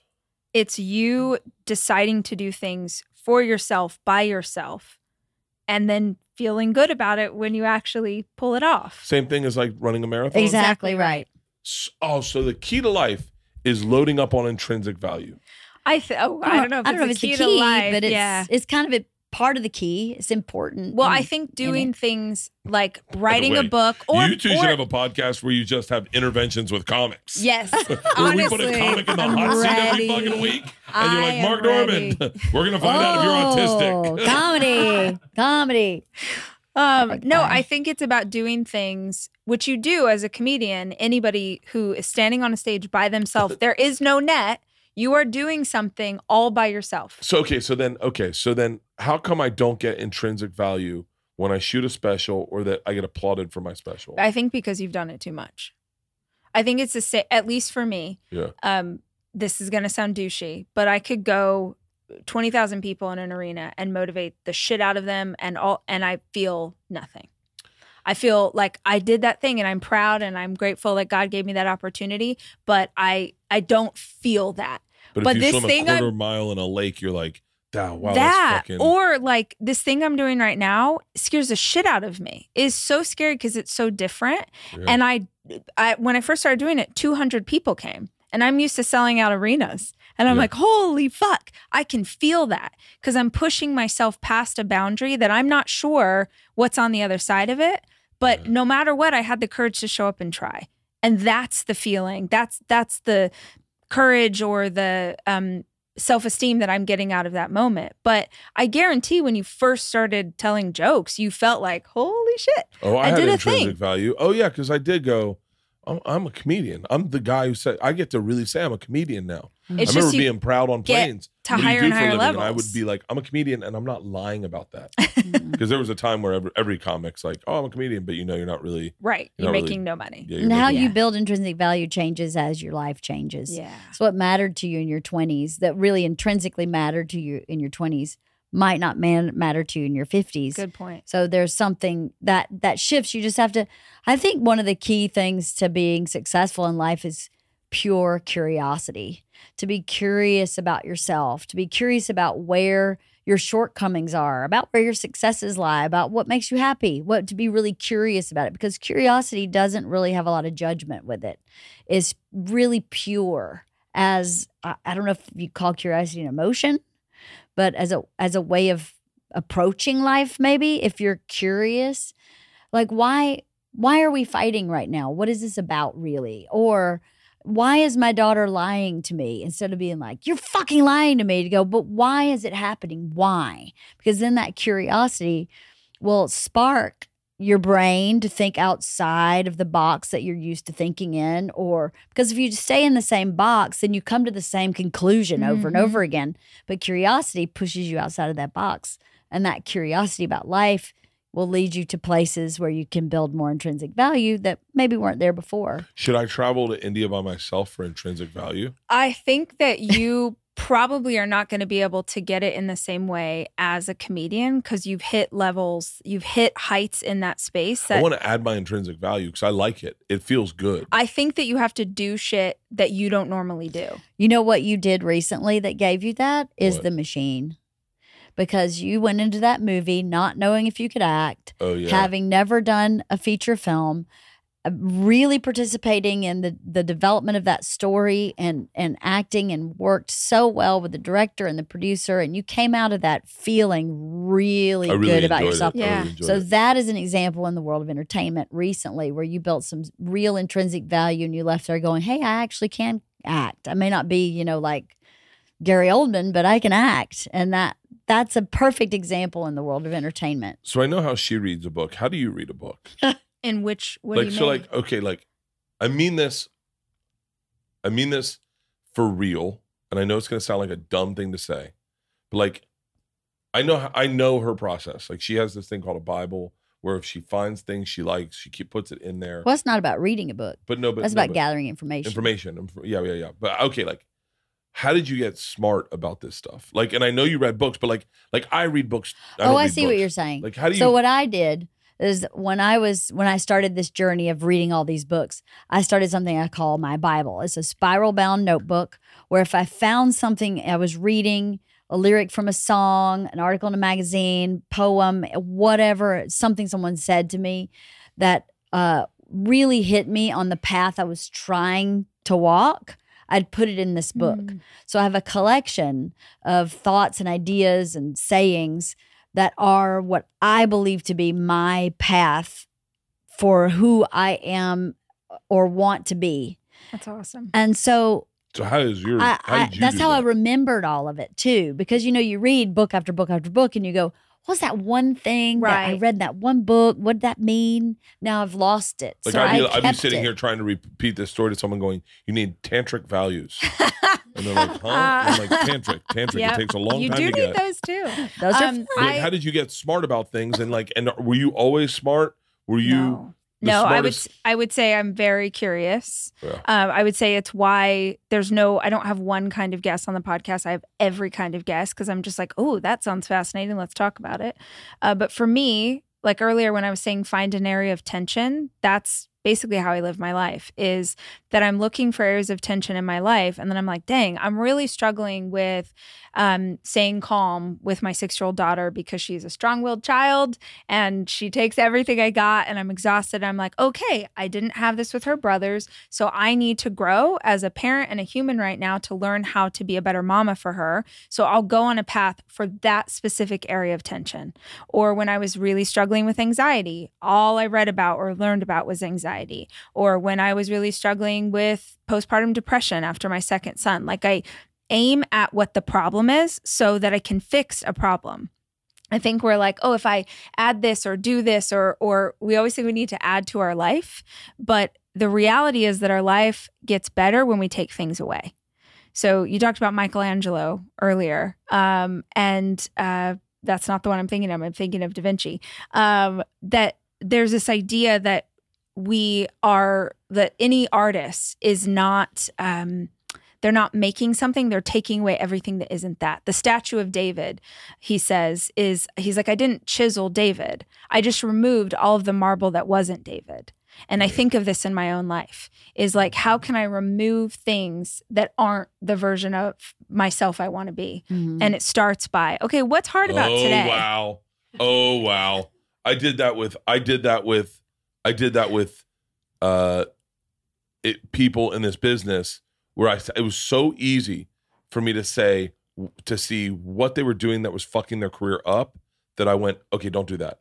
So I could easy easily look at the negative space and identify those. Number one, do not fuck chicks at improvs.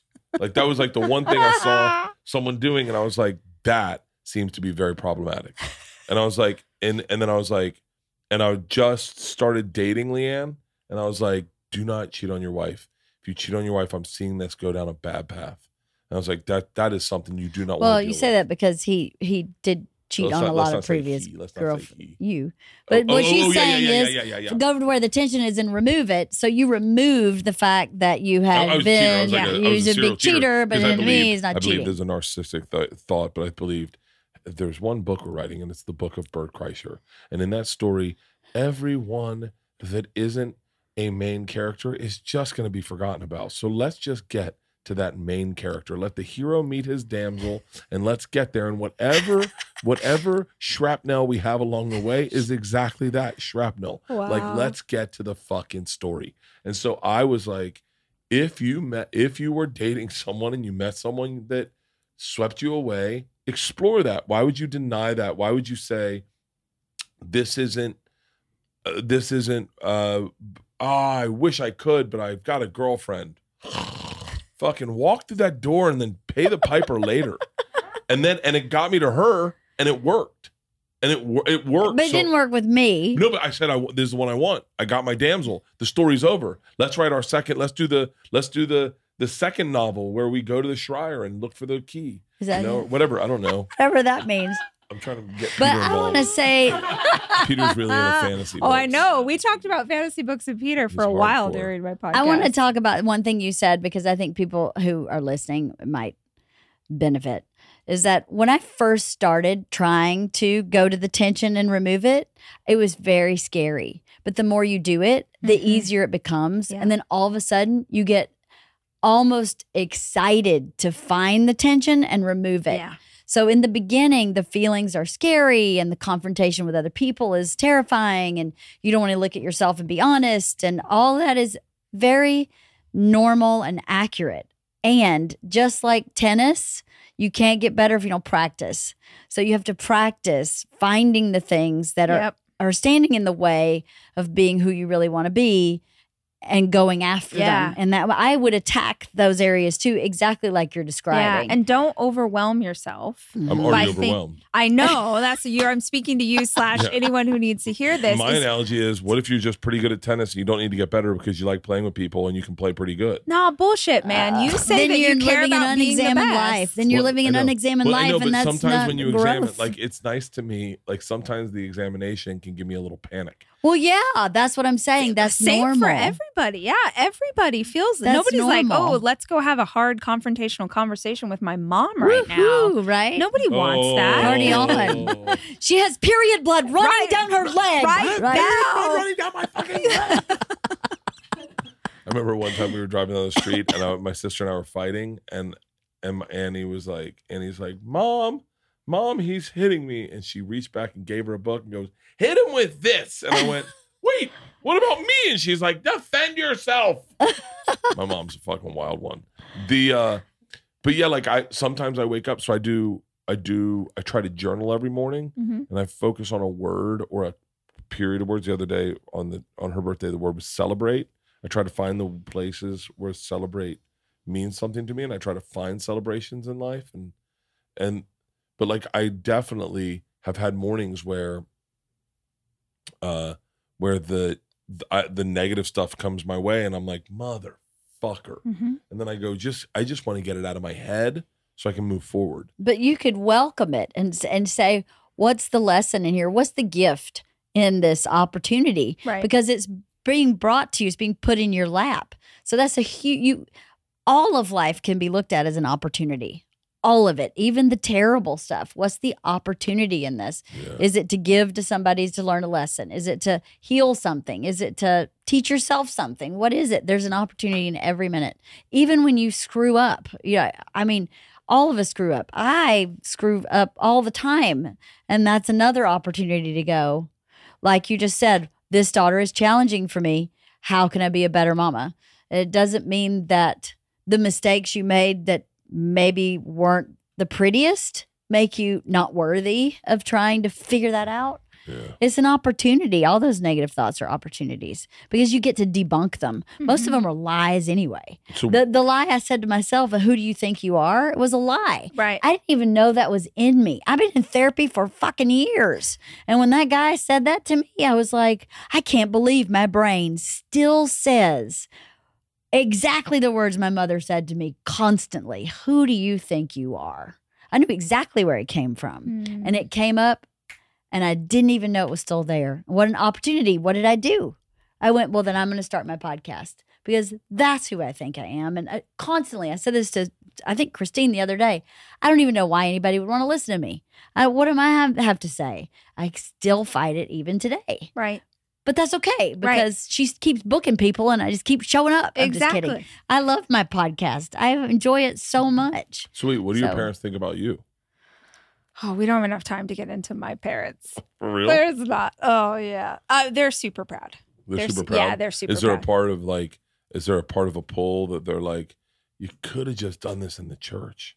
Uh no, they had long since sort of left. They're they're very much have left that. Oh, good. Space, Or yeah. not good, but Yeah. whatever's Yeah. happy for them. Um no, they're they're they both have their own. Are they still married? No. Really? No, no, no. And you have a sister, I have two sisters, yeah. and that's it. I had an older brother but he passed away. Uh, you don't have to tell me. I, I'm Uh, so bad at this he- stuff. I go how? he was schizophrenic. He killed himself. Oh, for real? Aw. How he Yeah. kill himself? So So why am I? Why do I fucking It's ask? okay. Sorry, shot, sorry, sorry, sorry. he sorry, shot sorry. himself. For real? Yeah. Yeah. Um and Schizophrenic. uh, at what age did it start showing up? uh early. I mean, he died when he was 17. Oh, Oh, my so goodness. yeah, That's really unusual. Yeah, he was very young, and I think um, it's a totally different thing. But I years later um, had was talking to a neurologist who said um, I, I grew up in Bakersfield, so Central Valley of California, and he was saying how often um, Lyme's disease shows up as schizophrenia. Wow. And then they treat it as schizophrenia, But and there's no way to know. I No, mean, he's yeah. been gone for so long, but uh, you know, Is we he lived in? Central Valley. He hiked, he went camping, he did stuff, and I have wondered so many times if that was potentially um, what was what was happening with him. But Oh yeah, So that's very young. Schizophrenia doesn't usually show up till like Yeah. 23, 24. Yeah. It's super young. he struggled like um, he was my older brother, so I don't remember him as much. Um, like in the way that an adult would, like Mhm. looking back, but he was always really sensitive, really emotional, and I don't think was born into maybe a family who could have guided that in the Mm. right way.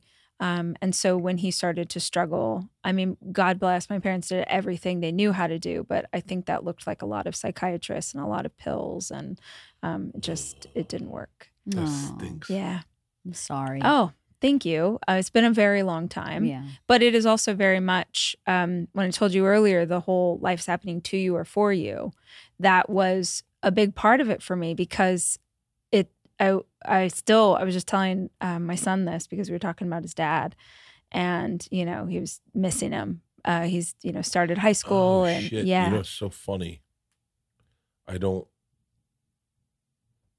I knew, um, I knew you guys had split up before he passed, yeah and I knew he'd passed. I knew that. I knew that when I did your interview. yeah I met your boyfriend, and I thought, oh, cool. You know, Yeah. like that's that's cool that everything seems to settle, and she seems like she's in a good place. And, Yeah. and I and I just kind of didn't think again about it yeah until you just said it. Then I went, oh, you still have three kids that are going, four kids that are Four like, kids. yo, we lost our dad Mm-hmm. yeah ugh. Yeah.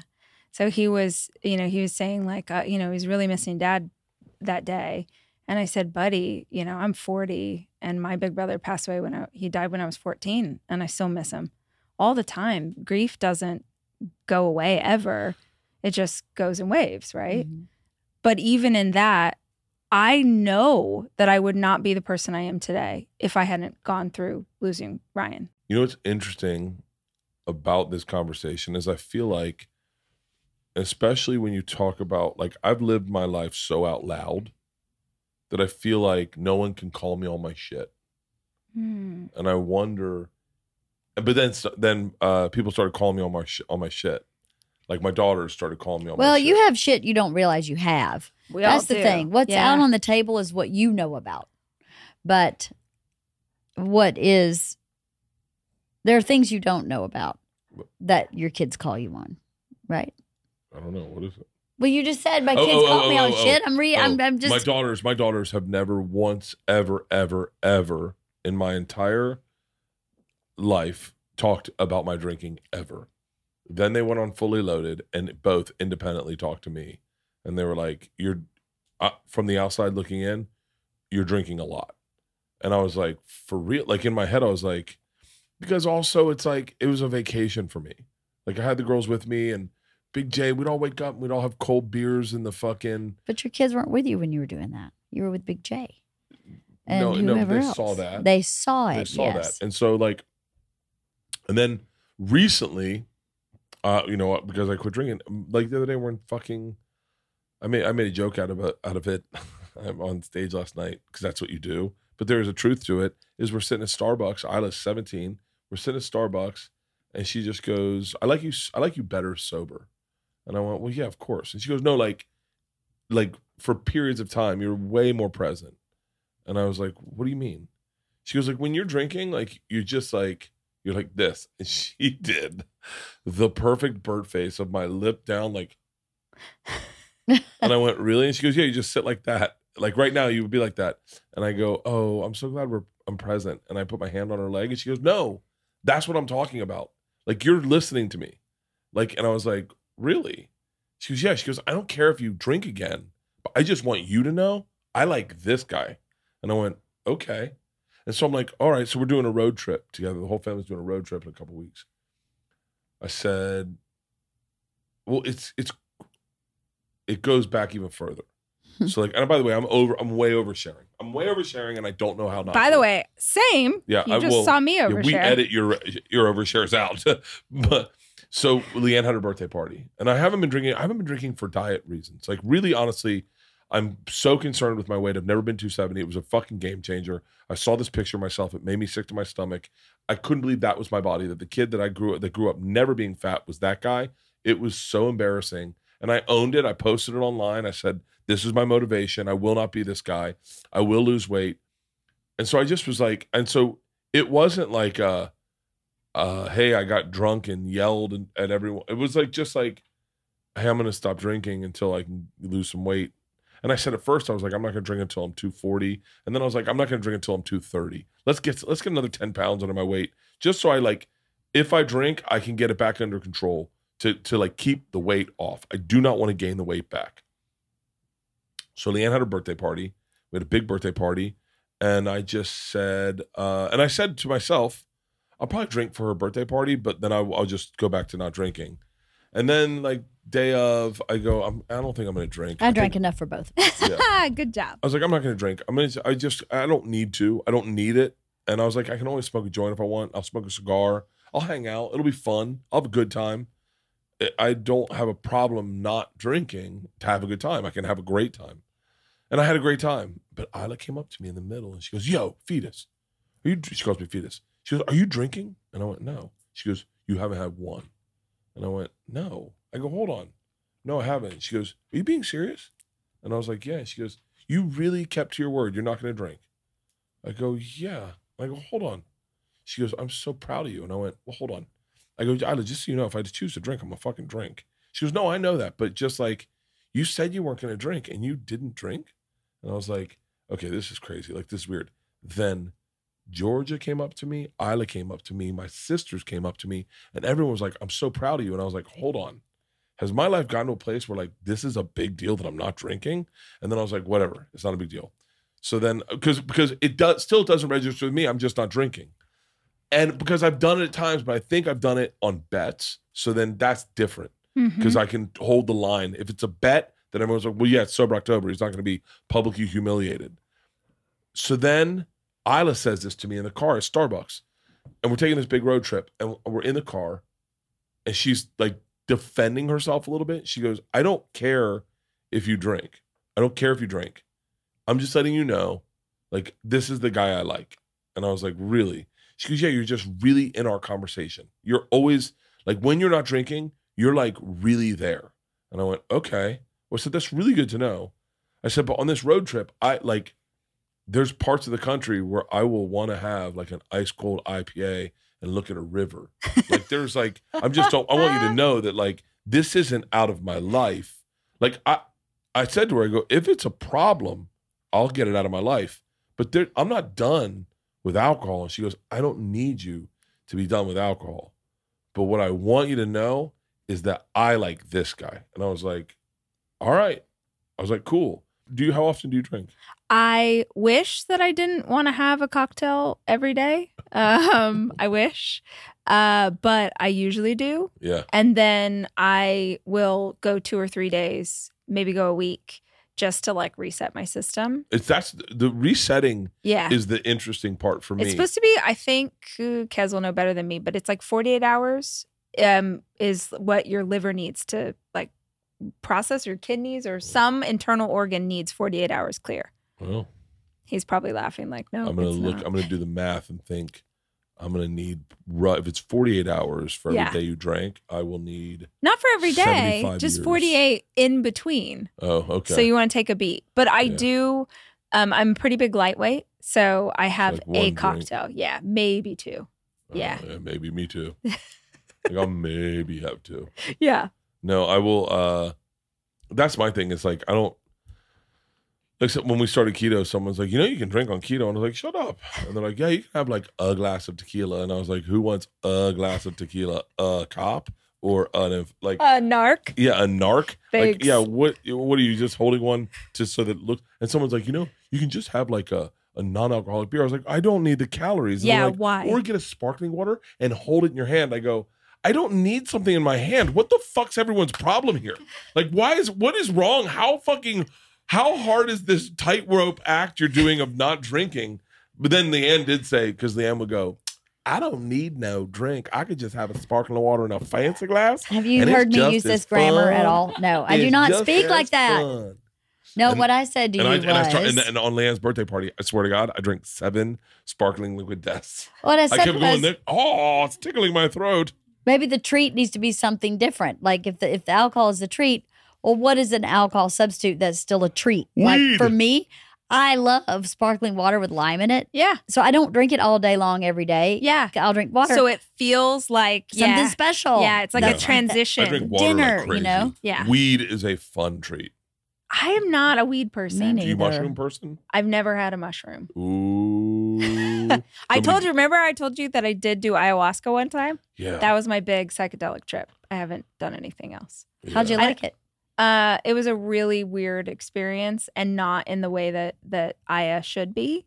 Um, I went. I was telling these guys I went to this retreat where, um, Oh, I- that's right. yeah, there were like thirty people, and I didn't. I'd never done anything like that, so I didn't know that there should probably be like three people. Hmm. Um, and then I was trapped in between like two dudes who were processing, just barfing, screaming, crying. It was like the seventh circle of hell. Oh my so god! I couldn't really like be in the medicine because I was just like, I was gonna throw up on yeah, me. exactly. Oh my god! Um, but yeah, I don't I don't like weed because it makes me sleepy and I got Oh. too much shit to do. I like weed. It makes me empathetic. It makes me. I like it. I I I- I enjoy it. Um, and I enjoy the. I, do, I enjoy the ritual of rolling a joint. I enjoy the ritual of lighting a joint. I enjoy having it in my fingers. I enjoy it going out and then relighting it, and I enjoy like just going like, like at LeeAnn's birthday. We went out. We all we had friends come early, and we we sat out, and everyone had a cocktail. That's when I missed a cocktail. That's the only time I missed a cocktail is when everyone got there. The moment when people arrive at your house and you have, you only get to say it once. What can I get you to drink? Yeah. Oh, that's a fucking sexy saying. What can I get you to drink? And you watch them like rub their oh, chest. what do go, want? what do I I was like, wine, What do I want? I champers. Yeah, I think I'll, I think so many things. yeah, do you choose guys? from. I wouldn't mind. Could you make a Moscow Mule? And you're like, everyone want Moscow Mules, and then you make them for everyone, and everyone's like, and then one person goes, "Whoa, this is strong," and you're like, "Yeah, we're partying tonight." Yeah. that's the funnest. That's when I was bummed, Yeah. and then everyone. But once everyone got their drinks, we You're all fine. went and sat outside, and I lit a joint, and I went, and uh the sun was setting. And my brain was like, um, it's so cool sometimes. Sometimes I've had panic attacks on weed, but sometimes when you get wrapped in that warm blanket and your brain goes, this song is cool. the waiting is the hardest part. and you're like, shit, man, it is the hard, like it is the hardest. He's singing so honest right now. Oh, you don't know how it feels to be me. You don't know how it feels to be me. Tom Petty is a fucking genius. Oh. LeeAnn, how did he die? And then you're like, oh, fentanyl on a fucking private jet, or that was Prince maybe. And then you're like, fuck, we lost Tom Petty too soon. And but you're really, you're really invested in it. And then your brain goes, look at how pretty the sunset is on that tree. God, I love that we have trees in our yard. Like you're this is me on weed. And then I'm like, ooh. And then it's like a especially if you're smoking weed, if you get a little project, like a little project, we're like, what time's the sunset? And then everyone's like 710. You're like, we should all go upstairs and see the sunset.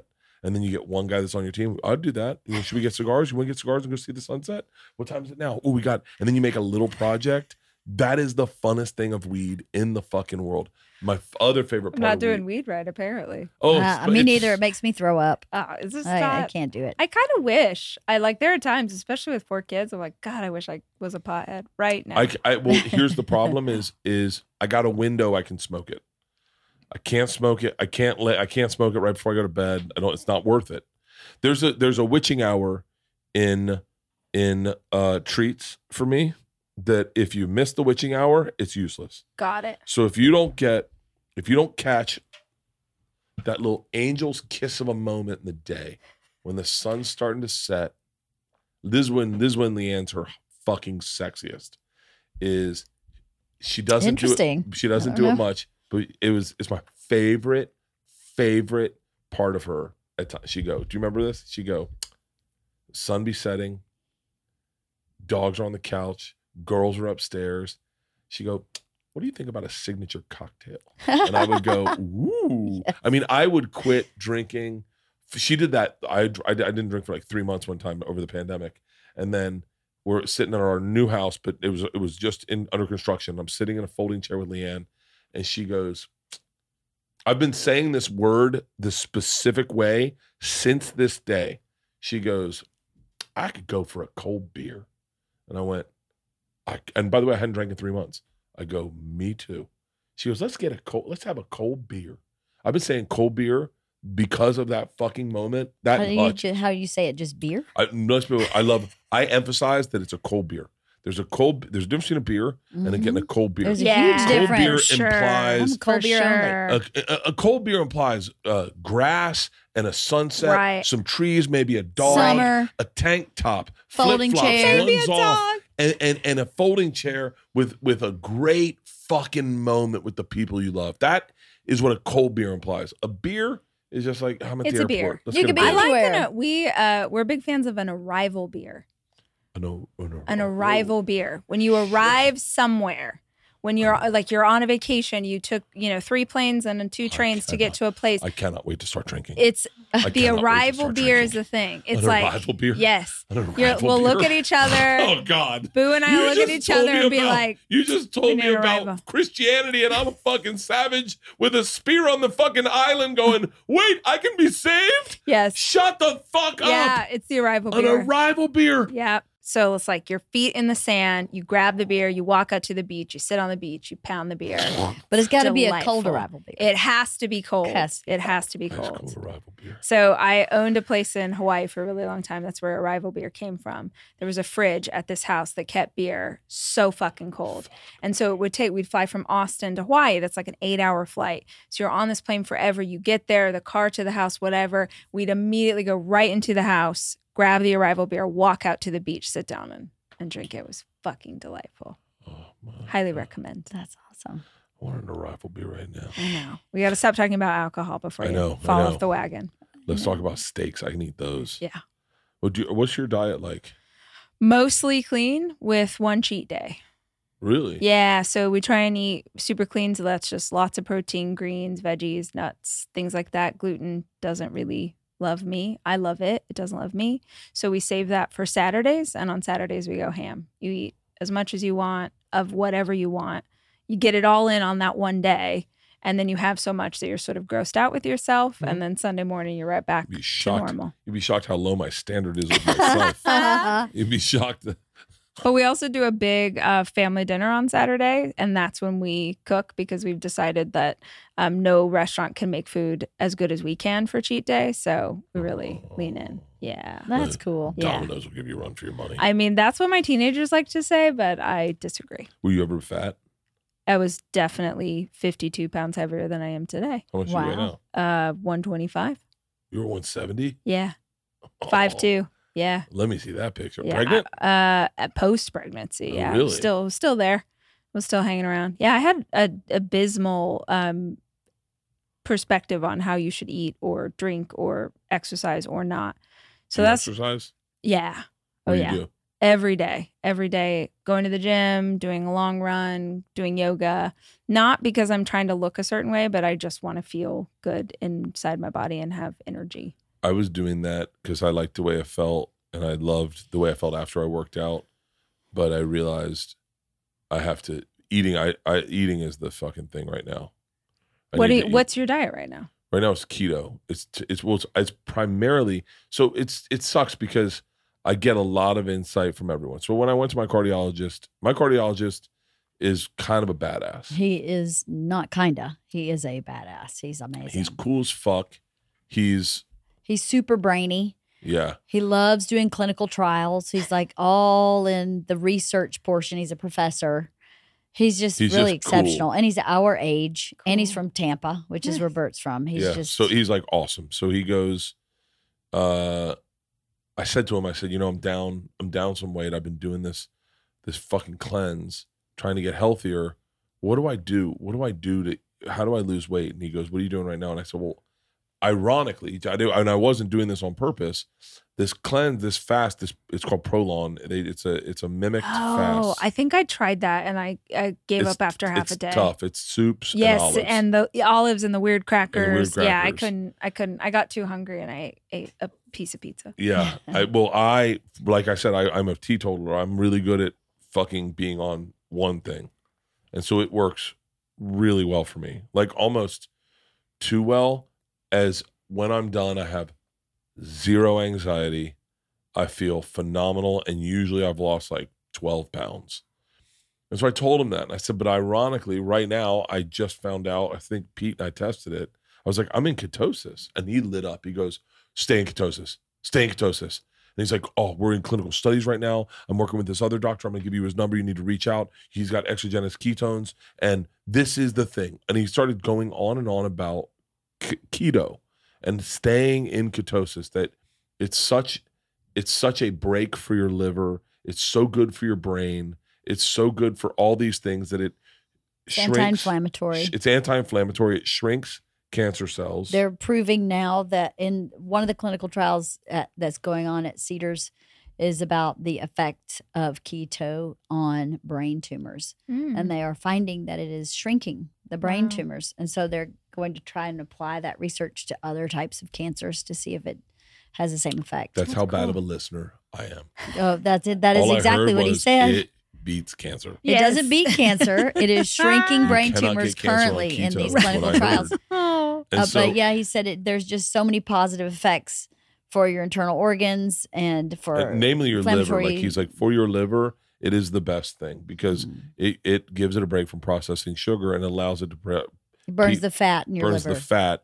And so if you have a fatty liver like I do, because Yeah. I'm fucking 270 pounds and I drink a lot, uh, it it cleans it out. And, it's a and fat burning diet. Yeah. Mhm. so he's like staying ketosis. And then of course this guy's such a badass. He gets all my numbers come in. And he's, we start texting, and I, t- I told him I said, and he goes, well, I mean, I'm really I'm really excited about your testosterone numbers because he told me to get on testosterone because he said it helps repair your liver. Mm. So he's like, get on testosterone. So then he's like, yo, can you set me up? Can you hook me up with your longevity doctor? I want to talk to him. So I set him up with my guy. We've got Who's Uh, your longevity doctor? Ways to Wellness, Ways to well. Ways to Well. Mm. Uh, just uh, give him a shout out. Oh yes, You you, know to talked Well. About this you on Rogan, Brigham. and literally we were like, "What did he just say?" And we rewound it four times because we could not because Kez is obsessed with longevity, Yeah. and we were like, "What are they saying?" Because it's an Austin-based It's an company, Austin-based right? company, and I live. I mean, I don't live in Austin, but I'm there. All the time. I'm there so much that I, you know, that I I can get treated when I'm there, and then, uh, but they're fucking awesome. This guy Brigham's badass. The whole team. I want. I want to like. I wish I could remember everyone's name. I think Denise. Yeah, Denise. Denise. Everyone's really fucking great in that they. She said, "I'm here for you, so I'm looking at your lifestyle and I'm reading your numbers and I'm giving you stuff to help with your numbers." And I was like, "That's what I want." So like, I'm on a protocol for that for my so lifestyle. what do you eat in a day now? now? So today I had, I had steak. I had a a New York strip. A ha- So it's like high it. protein. very high protein. Half well, he doesn't. He he doesn't eat. He eats protein all day. But what keto is supposed to be is protein, green vegetables, um, tomatoes, olives, nuts, I had I had cheese, um, dairy, uh, like full fat dairy, like Mm. full fat Greek yogurt. she's. I, I- t- well, I that is that's what keto diet is. no, I know, I know. She's but he eats sometimes steak. she thinks she knows me so well. She knows me so fucking well. Hey, where where, where do we put those fillets? what fillets? I think they're in the trunk. What? Those filet mignons No. I got yesterday. You got filet mignons yesterday? Yeah, we put them in the bag from the beach. Are they in the trunk? It's your car, buddy. I don't know. So anyway, gonna smell um, real good. I will eat fillets tonight. Yeah. Um, no, I uh did we bring the groceries in from the car? I did. The fillets are in there. Okay, good. So um I will eat I will eat steak. I love steak. I love fish. Um I love cheese. I will eat cheese. I will eat a lot of avocado. I eat probably an avocado a day. plate, yeah. Watermelon, I all don't types I don't of I berries. won't touch watermelon, I won't touch berries. Only because my brain goes, that's not keto. Like that in my head, I go, is. that's a treat. It's That's a treat. anti-inflammatory. Yeah. Cantaloupe, s- uh, star fruit. So I don't, I don't, I don't, I haven't fucked around with fruit too much. And I got, and I mean this lovingly, Joe, if you hear this, I got Rogan in my ear who's like, dude, fuck keto, carnivore. Let's fucking eat steak, jalapeno steak. Right. Stay away from fucking broccoli. It's got trauma from being picked. Like, I guess like What? well, fruits have trauma from like getting picked. I bet. And then they have these strychnine or something. I don't listen that well, but like, but like, so he, uh, apparently, you mean asparagus is the most molested Oh. fruit there is. They molest the fuck out of asparagus. So when you eat asparagus, you get all its trauma. Google fruit, uh, d- Fruit uh, trauma. trauma, trauma vegetables. It's trauma. It's trauma. Fruit vegetables get trauma. They're not supposed to be eaten. And so How is trauma measured by a. By chemical way, that's Rogan released after this, he's gonna be like, "That's not what I He's like, that you." is not what That I is said. absolutely not what I said to you. The impact of childhood experiences on fruit. No. That feels. what foods are good for trauma? This No. is one of Oh those where God. you heard something. This Yeah. is why, perhaps. like, can I be misogynistic for a second? Probably not. Um, Someone has processing issues. w- The processing. uh, right? Do vegetables have trauma? How long have you been on this new plan? The no drinking and the keto and all that. Twenty? No, uh, three weeks. About three weeks. three, three weeks. How's it going? It's Good. I love it. I'm very happy. Good.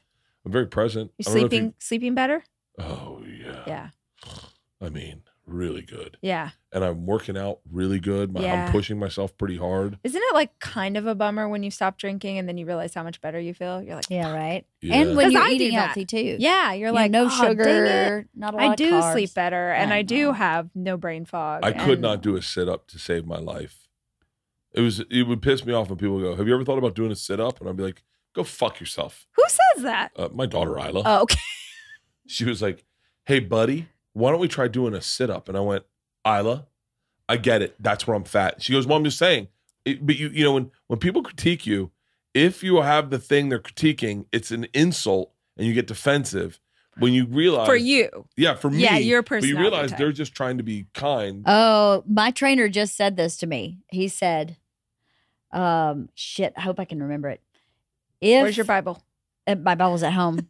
if you're upset because I'm questioning your behavior, it's because your behavior is questionable. If you're upset because I'm questioning your behavior, it's because your behavior is questionable. Because if your behavior wasn't questionable, you wouldn't be You wouldn't upset. Oh, okay, hold on, hold on, hold on. Who just said this to me? Who's- Mikkel said no, no, that to someone me. said this to me. Someone said this to me. That's I just had a conversation, I think probably with Tommy, who was like, who's like, it only hurts you because it's real. Like when when because there was a apparently I and I, you know, I'm not grandstanding that I don't read Reddit. I just don't know how to use Reddit, so I don't understand. I mean, I know that Reddit's there, and I know that if I Google it, I'll see it on Reddit. But when I click on it, I guess I don't have the app, or I don't really, I haven't logged in. But apparently, there was a huge Reddit about how fat I was. Like it was, yeah. I only know it because Redban told me. Redban's like, "You're not as fat as Reddit says," and I was like, "That's a great way to say hello. It's good seeing you too."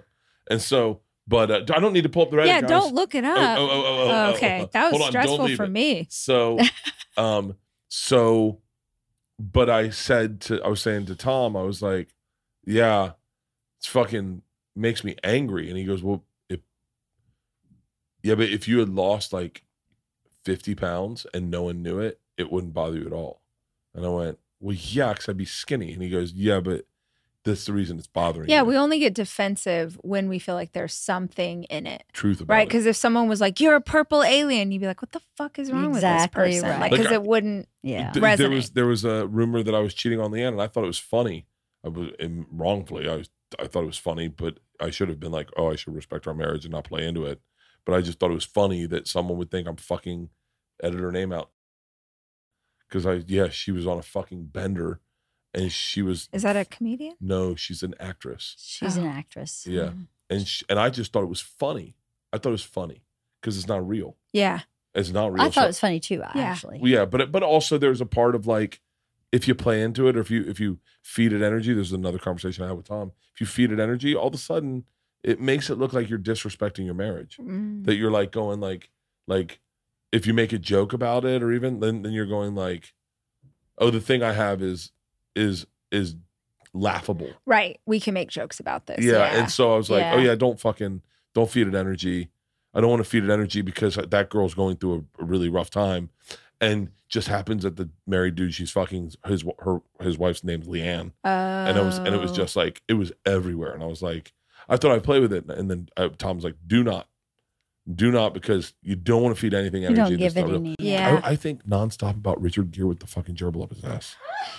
because that was a lie, right? It was a lie. But okay, you, but for for my perspective, that was like we just knew that that was the truth. yeah, Like, remember when the they they used to tell us that the one nerdy kid from The Sandlot grew up to be Marilyn Manson?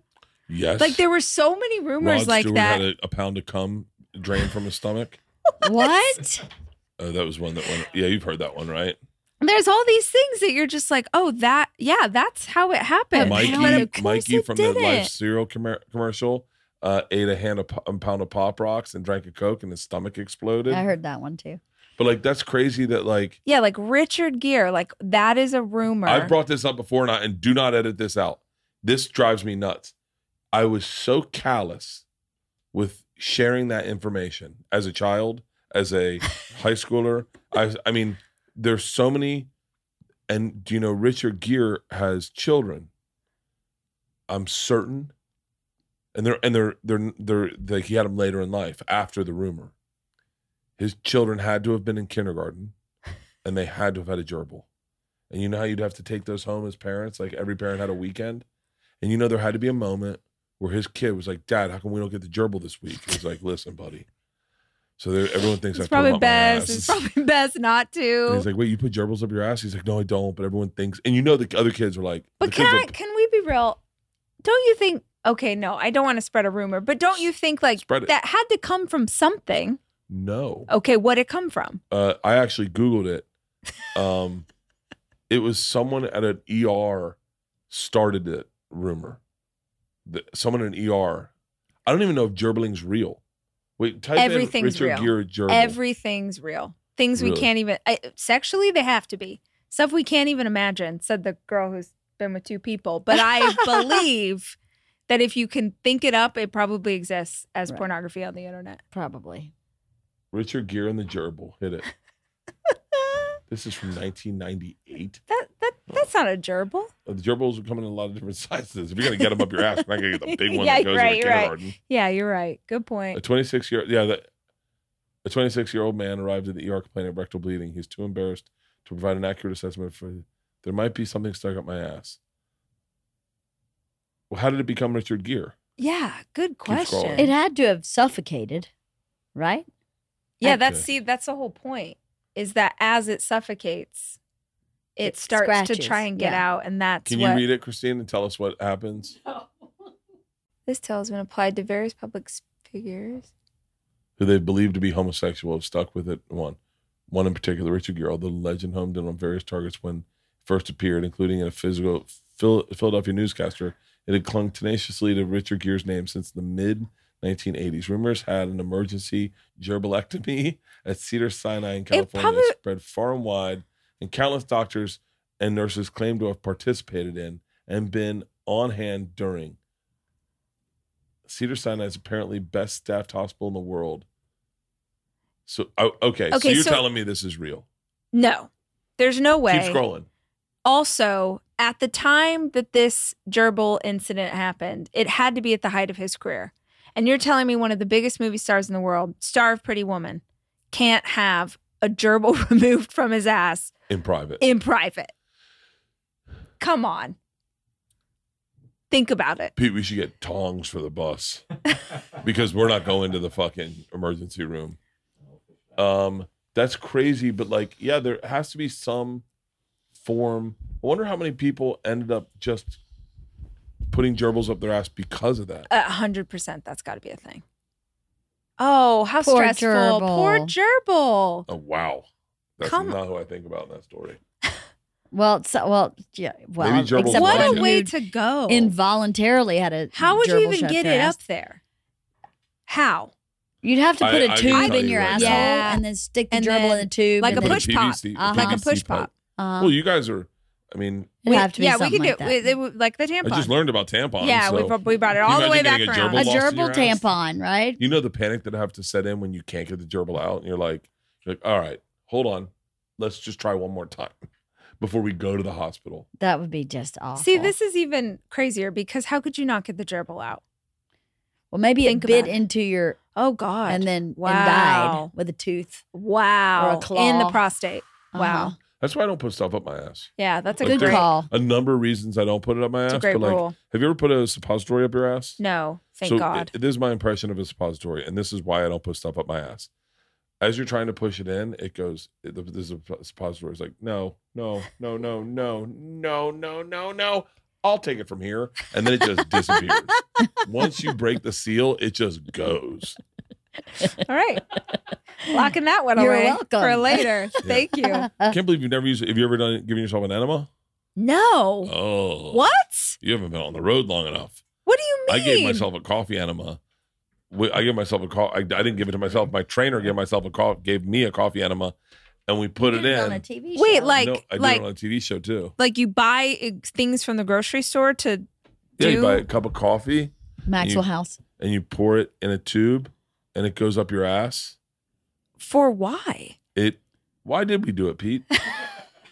Health reasons. Health reasons. Because you needed to poop. It gives you energy. Take some makes you shit. magnesium. No, no, no. Like co- good absorbing it through your rectum or something. Yeah, you get the caffeine. You can do do shots of alcohol in your asshole, and you hit hits harder. Do you do stuff like this just so you can tell jokes about it later? No, I actually never talked about the coffee enema. Wow. Yeah, I just did it for. I did it privately. Living on the edge, Rachel. He's living on the edge. I did it privately. It's a treat. It's a treat. It's a treat. as long as Coffee you get it at the right time of day. I'm. Here's what I'm hoping. Yep. I'm hoping that as we wrap this up, I walk outside and the sun's setting. I hope then that I can pull out a cigar and light a joint. I hope that you stay for 15 minutes longer and we all catch up. Um, I hope that we become friends. Yeah. Because uh, well, I'm definitely going to be friends with LeeAnn. Of course. She's the, I'm right she's here. cooler. you guys have a lot in common. Yeah. Yeah, I you guys think have we a do, lot in yeah. common. And uh, Once you started talking about intrinsic motivation, I was like, we're done. We're fine. Totally. Let's just go Twinning. get dinner. We're Yeah. twinning. and then uh, You can and come on you my up- podcast pull and we can Rachel's geek out tour about it. Can you pull up Rachel's tour dates, please? Oh, I only have two coming up right now. do So you I got? only do once a month because the kids. I know. I know. Bro, they got one Make parent. Hey, while the sun shines. I I I would think she's love doing to. just I fine. got- I like her model once uh, a month. yeah, neck. Oh wait, this is an old. This is old. It's cash, but it's okay. The next ones are Minneapolis and Chicago, and I have a bunch coming in Texas that I have not announced yet. There you Really? go. Do you miss Austin? Not at all. No, right? It's the worst city in the fucking world. God damn it. Why'd you move there? um, was Rodeo. trying to save Rodeo. him. Rodeo. Uh, yeah, rodeo, rodeo. Uh, yeah, was trying to thought a, a calmer pace of life. Thought that you know all those things. Gave it a gave it the college try, Yeah. and that was There's that. some cool things about Austin. Like I love really the- good food, The food's pretty fantastic good. restaurants. Um, I like, I like uh, Kuya. I like the hippies in Austin. Yeah. Like the hippies in Austin are authentically hippies. Yeah. Like the Aubrey Marcus vibe. Yes. Like I like that shit. I we talked about this before. We don't have time for this conversation, but I could have a literal hour long podcast talking about watching Aubrey's Instagram. I I too. What's happening? I I, I, I can't look away. I love. I, I love way, it. Yeah. I'm confused. I'm excited. And then Oh. he's also hanging out with like Jake Paul boxing, and I don't understand how that ties He's in just- with. He's the- got. He's. He I'm is. fascinated. He is. I am fascinated. I'm, fa- I'm I've been fascinated since I first. But no, I, I, Aubrey's an interesting guy to me because I first knew of Aubrey before I met him. I don't even think I've actually. I, w- I, I Properly met him. apologize, Aubrey, if I'm misremembering this, but I know Aubrey because we've DM'd and texted back and forth, and I'm I think I've met Aubrey before a couple times, but I am, I am like fan watching his Instagram because Yes. it's like him and Aaron Rodgers, and and then all of a sudden there's like a, a ceremony at his house, Right. and then everyone's on ayahuasca, and then everyone's on. He was. There was some video the other day where he was like, I, he was. Oh, he was like working with a sword, as you do. You know, you work with a broadsword in the front yard. Yeah. But I sent it to all my friends, and in the background is just a giant crystal the size of this house. Like I shit you not. And I'm like, Pull up Aubrey's Instagram. please Instagram. find this. And I I couldn't even so, watch. do you know who Aubrey Marcus is? Uh, no. Okay, I'm gonna, I'm gonna, uh, I'm gonna. Uh, oh, once again, Aubrey, I'm sorry if I'm misremembering this. Uh, Aubrey is the guy. What's he doing? What's he up to? Oh, look, he's got 777 on his followers. What good energy. Will you find if you scroll a little bit and look for a thing of him in his front yard working with his with it there, there. So we got this, I Look, think. he's got a disc golf fucking goal. Wait, just wait till you see this backyard. crystal. Wait. What? Whoa. Giant dick crystal in the backyard while I do my broadsword work. Fucking look at how ripped. And by the way, He's this is jacked. this is so Aubrey. What This is, he a fighter? Is he a No, no, football no, no, player? no, Who no, is no. he? So wait, you tell me about Aubrey. So I think he was like in MMA or something like that. And I think that's why his nose is a little bit, He was Different. in a car accident. but I think Oh, also, yeah. So I thought he was a fighter. Then I think supplement company into Hold on, you're missing flashlights. it. You're missing flashlights. What fleshlights? Oh yeah, Aubrey is. I I, I got to give him his flowers. He's getting he is cooler. the guy who introduced ad sales to podcasts. With flashlight? Aubrey worked for a company called Fleshlight. I think he mm. owned it, or his dad might have owned it. And he went to Joe Rogan and said, "Hey, man, I think they knew each other. They knew each other through, I think probably through MMA, MMA probably. or maybe yeah, jujitsu. that's where I But he was like, "Hey, man, I I remember Joe talking about Aubrey before. Aubrey, I but I knew Aubrey fucking of of Aubrey like 13 years ago. He's like, "Hey, would you sell fleshlights on your podcast?"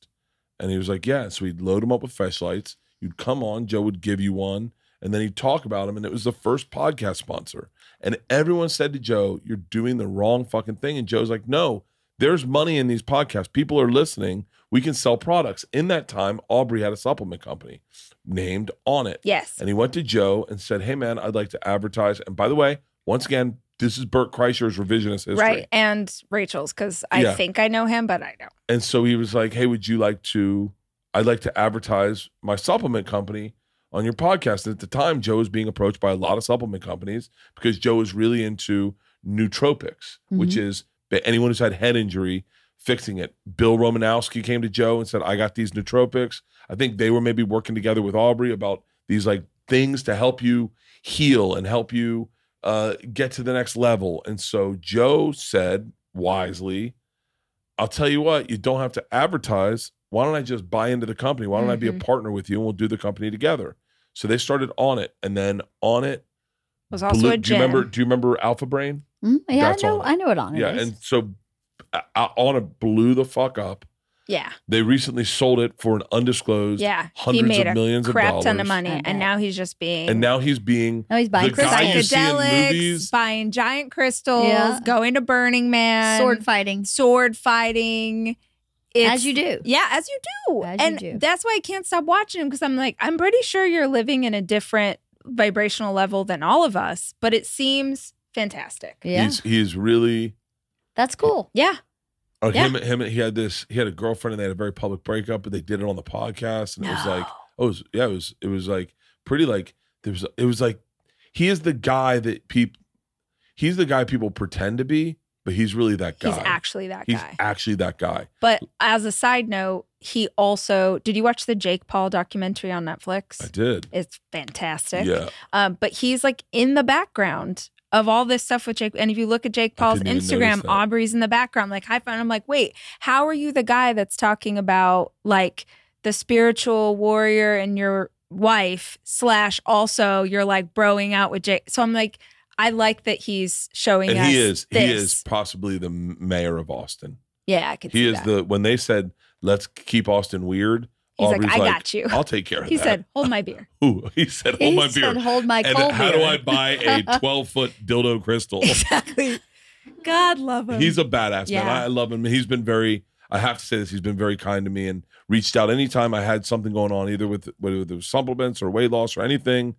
Even just how he's DM'd, and he's always been a very sweet guy. So if, if I misremembered anything, Aubrey, I apologize. Yeah. I do apologize profusely. We'll read the bio yeah. Um, next time. and I have to pee. All right, let's wrap too. this up. I have I'm gonna, go. I'm gonna hope, I'm gonna hope that the sun's almost setting I can smoke a cigar. I think I have a nasal infection. my God. Um, thank you for doing Yeah, this. And thanks please, for hanging please, out, let's do guys. this again. Yeah, this Let's was do this super again. fun. I forgot many times that there was a microphone in front of me because I was just like That's hanging out with you guys. awesome. So yeah, thank you so much for having me. You're a fucking blast. Everyone give her a follow on Instagram. Check out her podcast. Find her live on tour.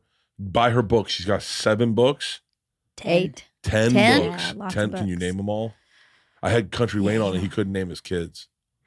How many kids does he have? I think it's 12. oh, bless. Yeah, but not with like, they're Yeah. not like, okay. they're not like, yeah. Yeah. They're like, and- yeah. Got know, it. He was, he got stumped on a couple. He was like, fuck.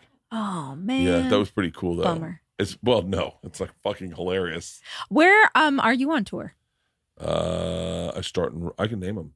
I start in, in September. Yeah. I start in Raleigh. I then go to Charlotte, then Atlanta, right. then Greenville. Then the next week, I start in Evansville, Wichita, Kansas City, Houston, Dallas, then Fresno, San Jose, Anaheim, and uh, San Diego. Wow. Those are my weeks. Oh, how many cities is that?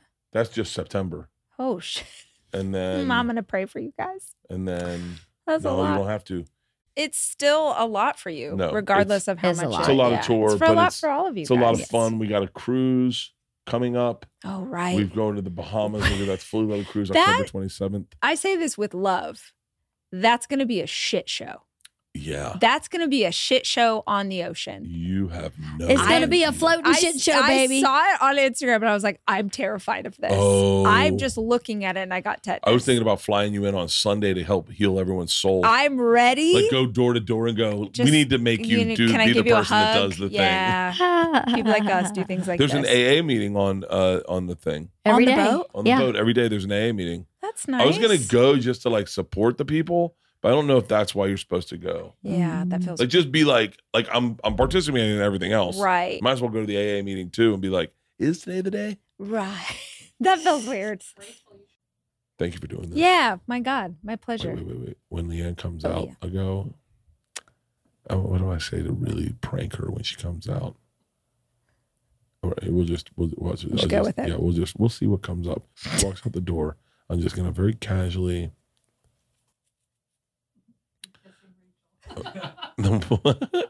And I'm crying. Where is? we just start kissing.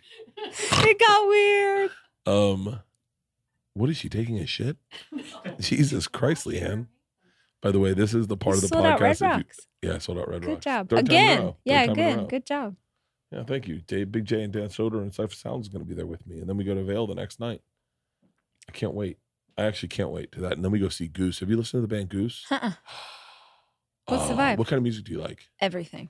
I'm gonna, And then, so sexually, she's very satisfied, but she's been wanting to do more. Oh, I'm sorry. I didn't even. I'm going to turn you on to Goose. Hey, thank you to Yeah, of course. Awesome.